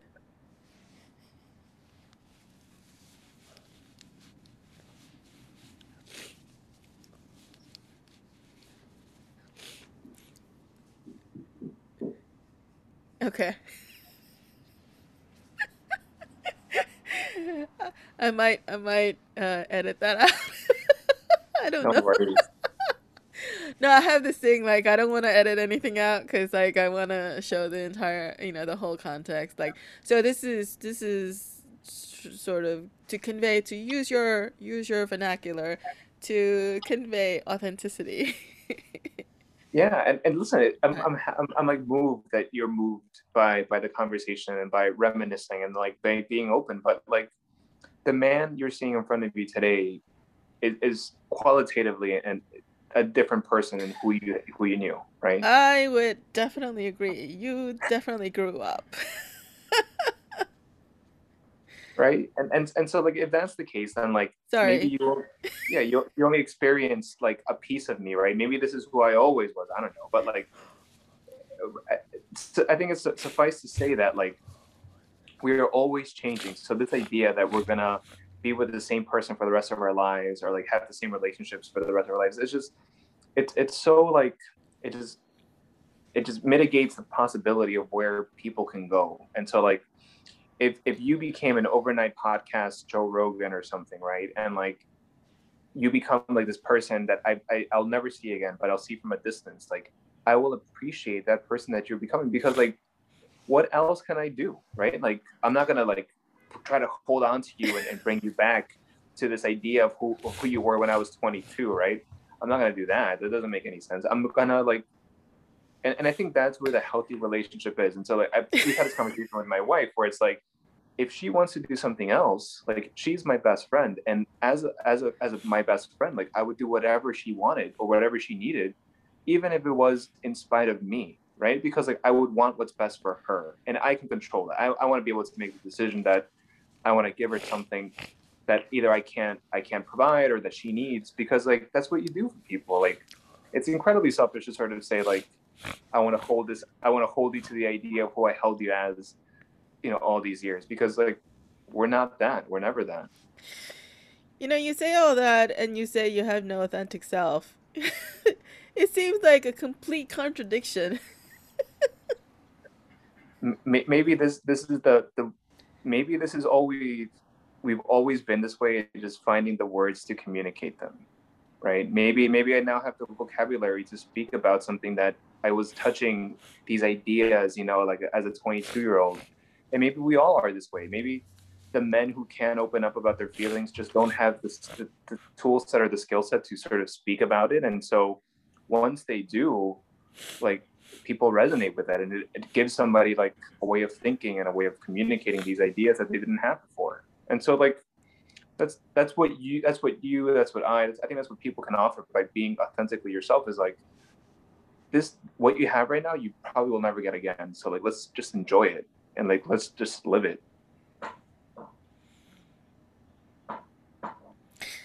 Okay.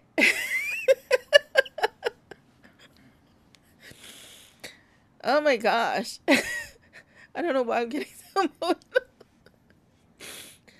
um, okay, I think maybe maybe that's a good place to end.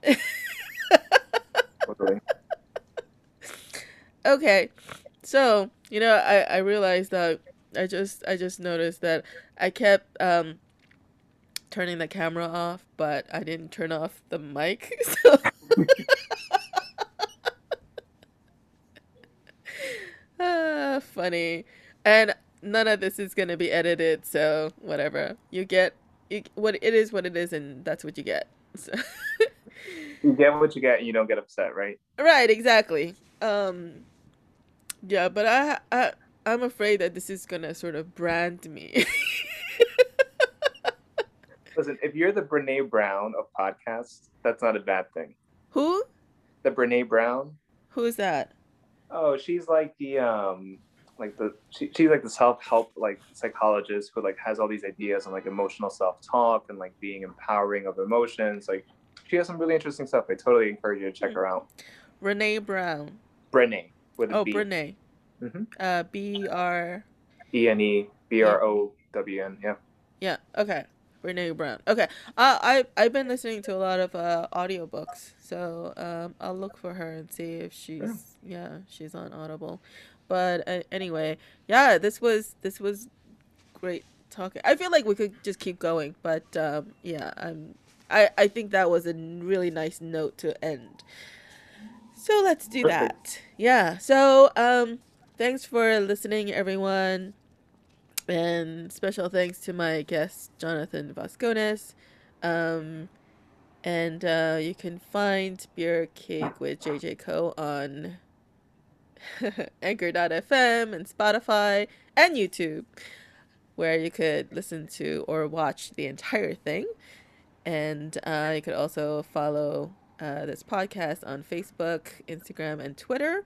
And um, you could also support it if you'd like. And there are multiple sites where you could make a donation. I, I think I need to narrow it down to one. I have this this for some reason I am being very indecisive in terms of like the the donation platform. So right now I'm on Anchor. You maybe you could help me with this decision. so I'm on Anchor.fm. So Anchor.fm that's also the distribution platform, but it also has a built-in support thing. So you know all you have to do is turn it on, and so it just comes with it.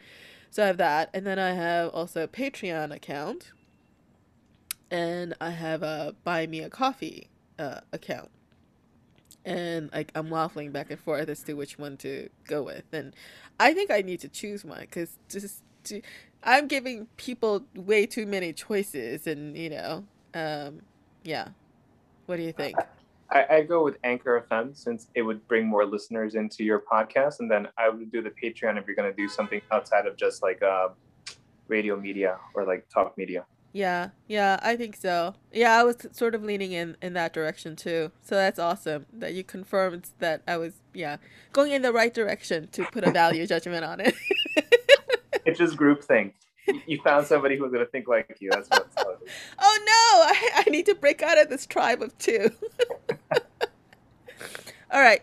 So thanks everyone. Thank you, John, uh, for this, and uh, tune in next time where I will have. I think my next guest is a musical guest, and we'll be talking music. No, it's not actually. No, that's next month. Okay, sorry. I'm getting my schedule confused. But anyway, well, thank you, everyone. Thank you, and uh, tune in next time.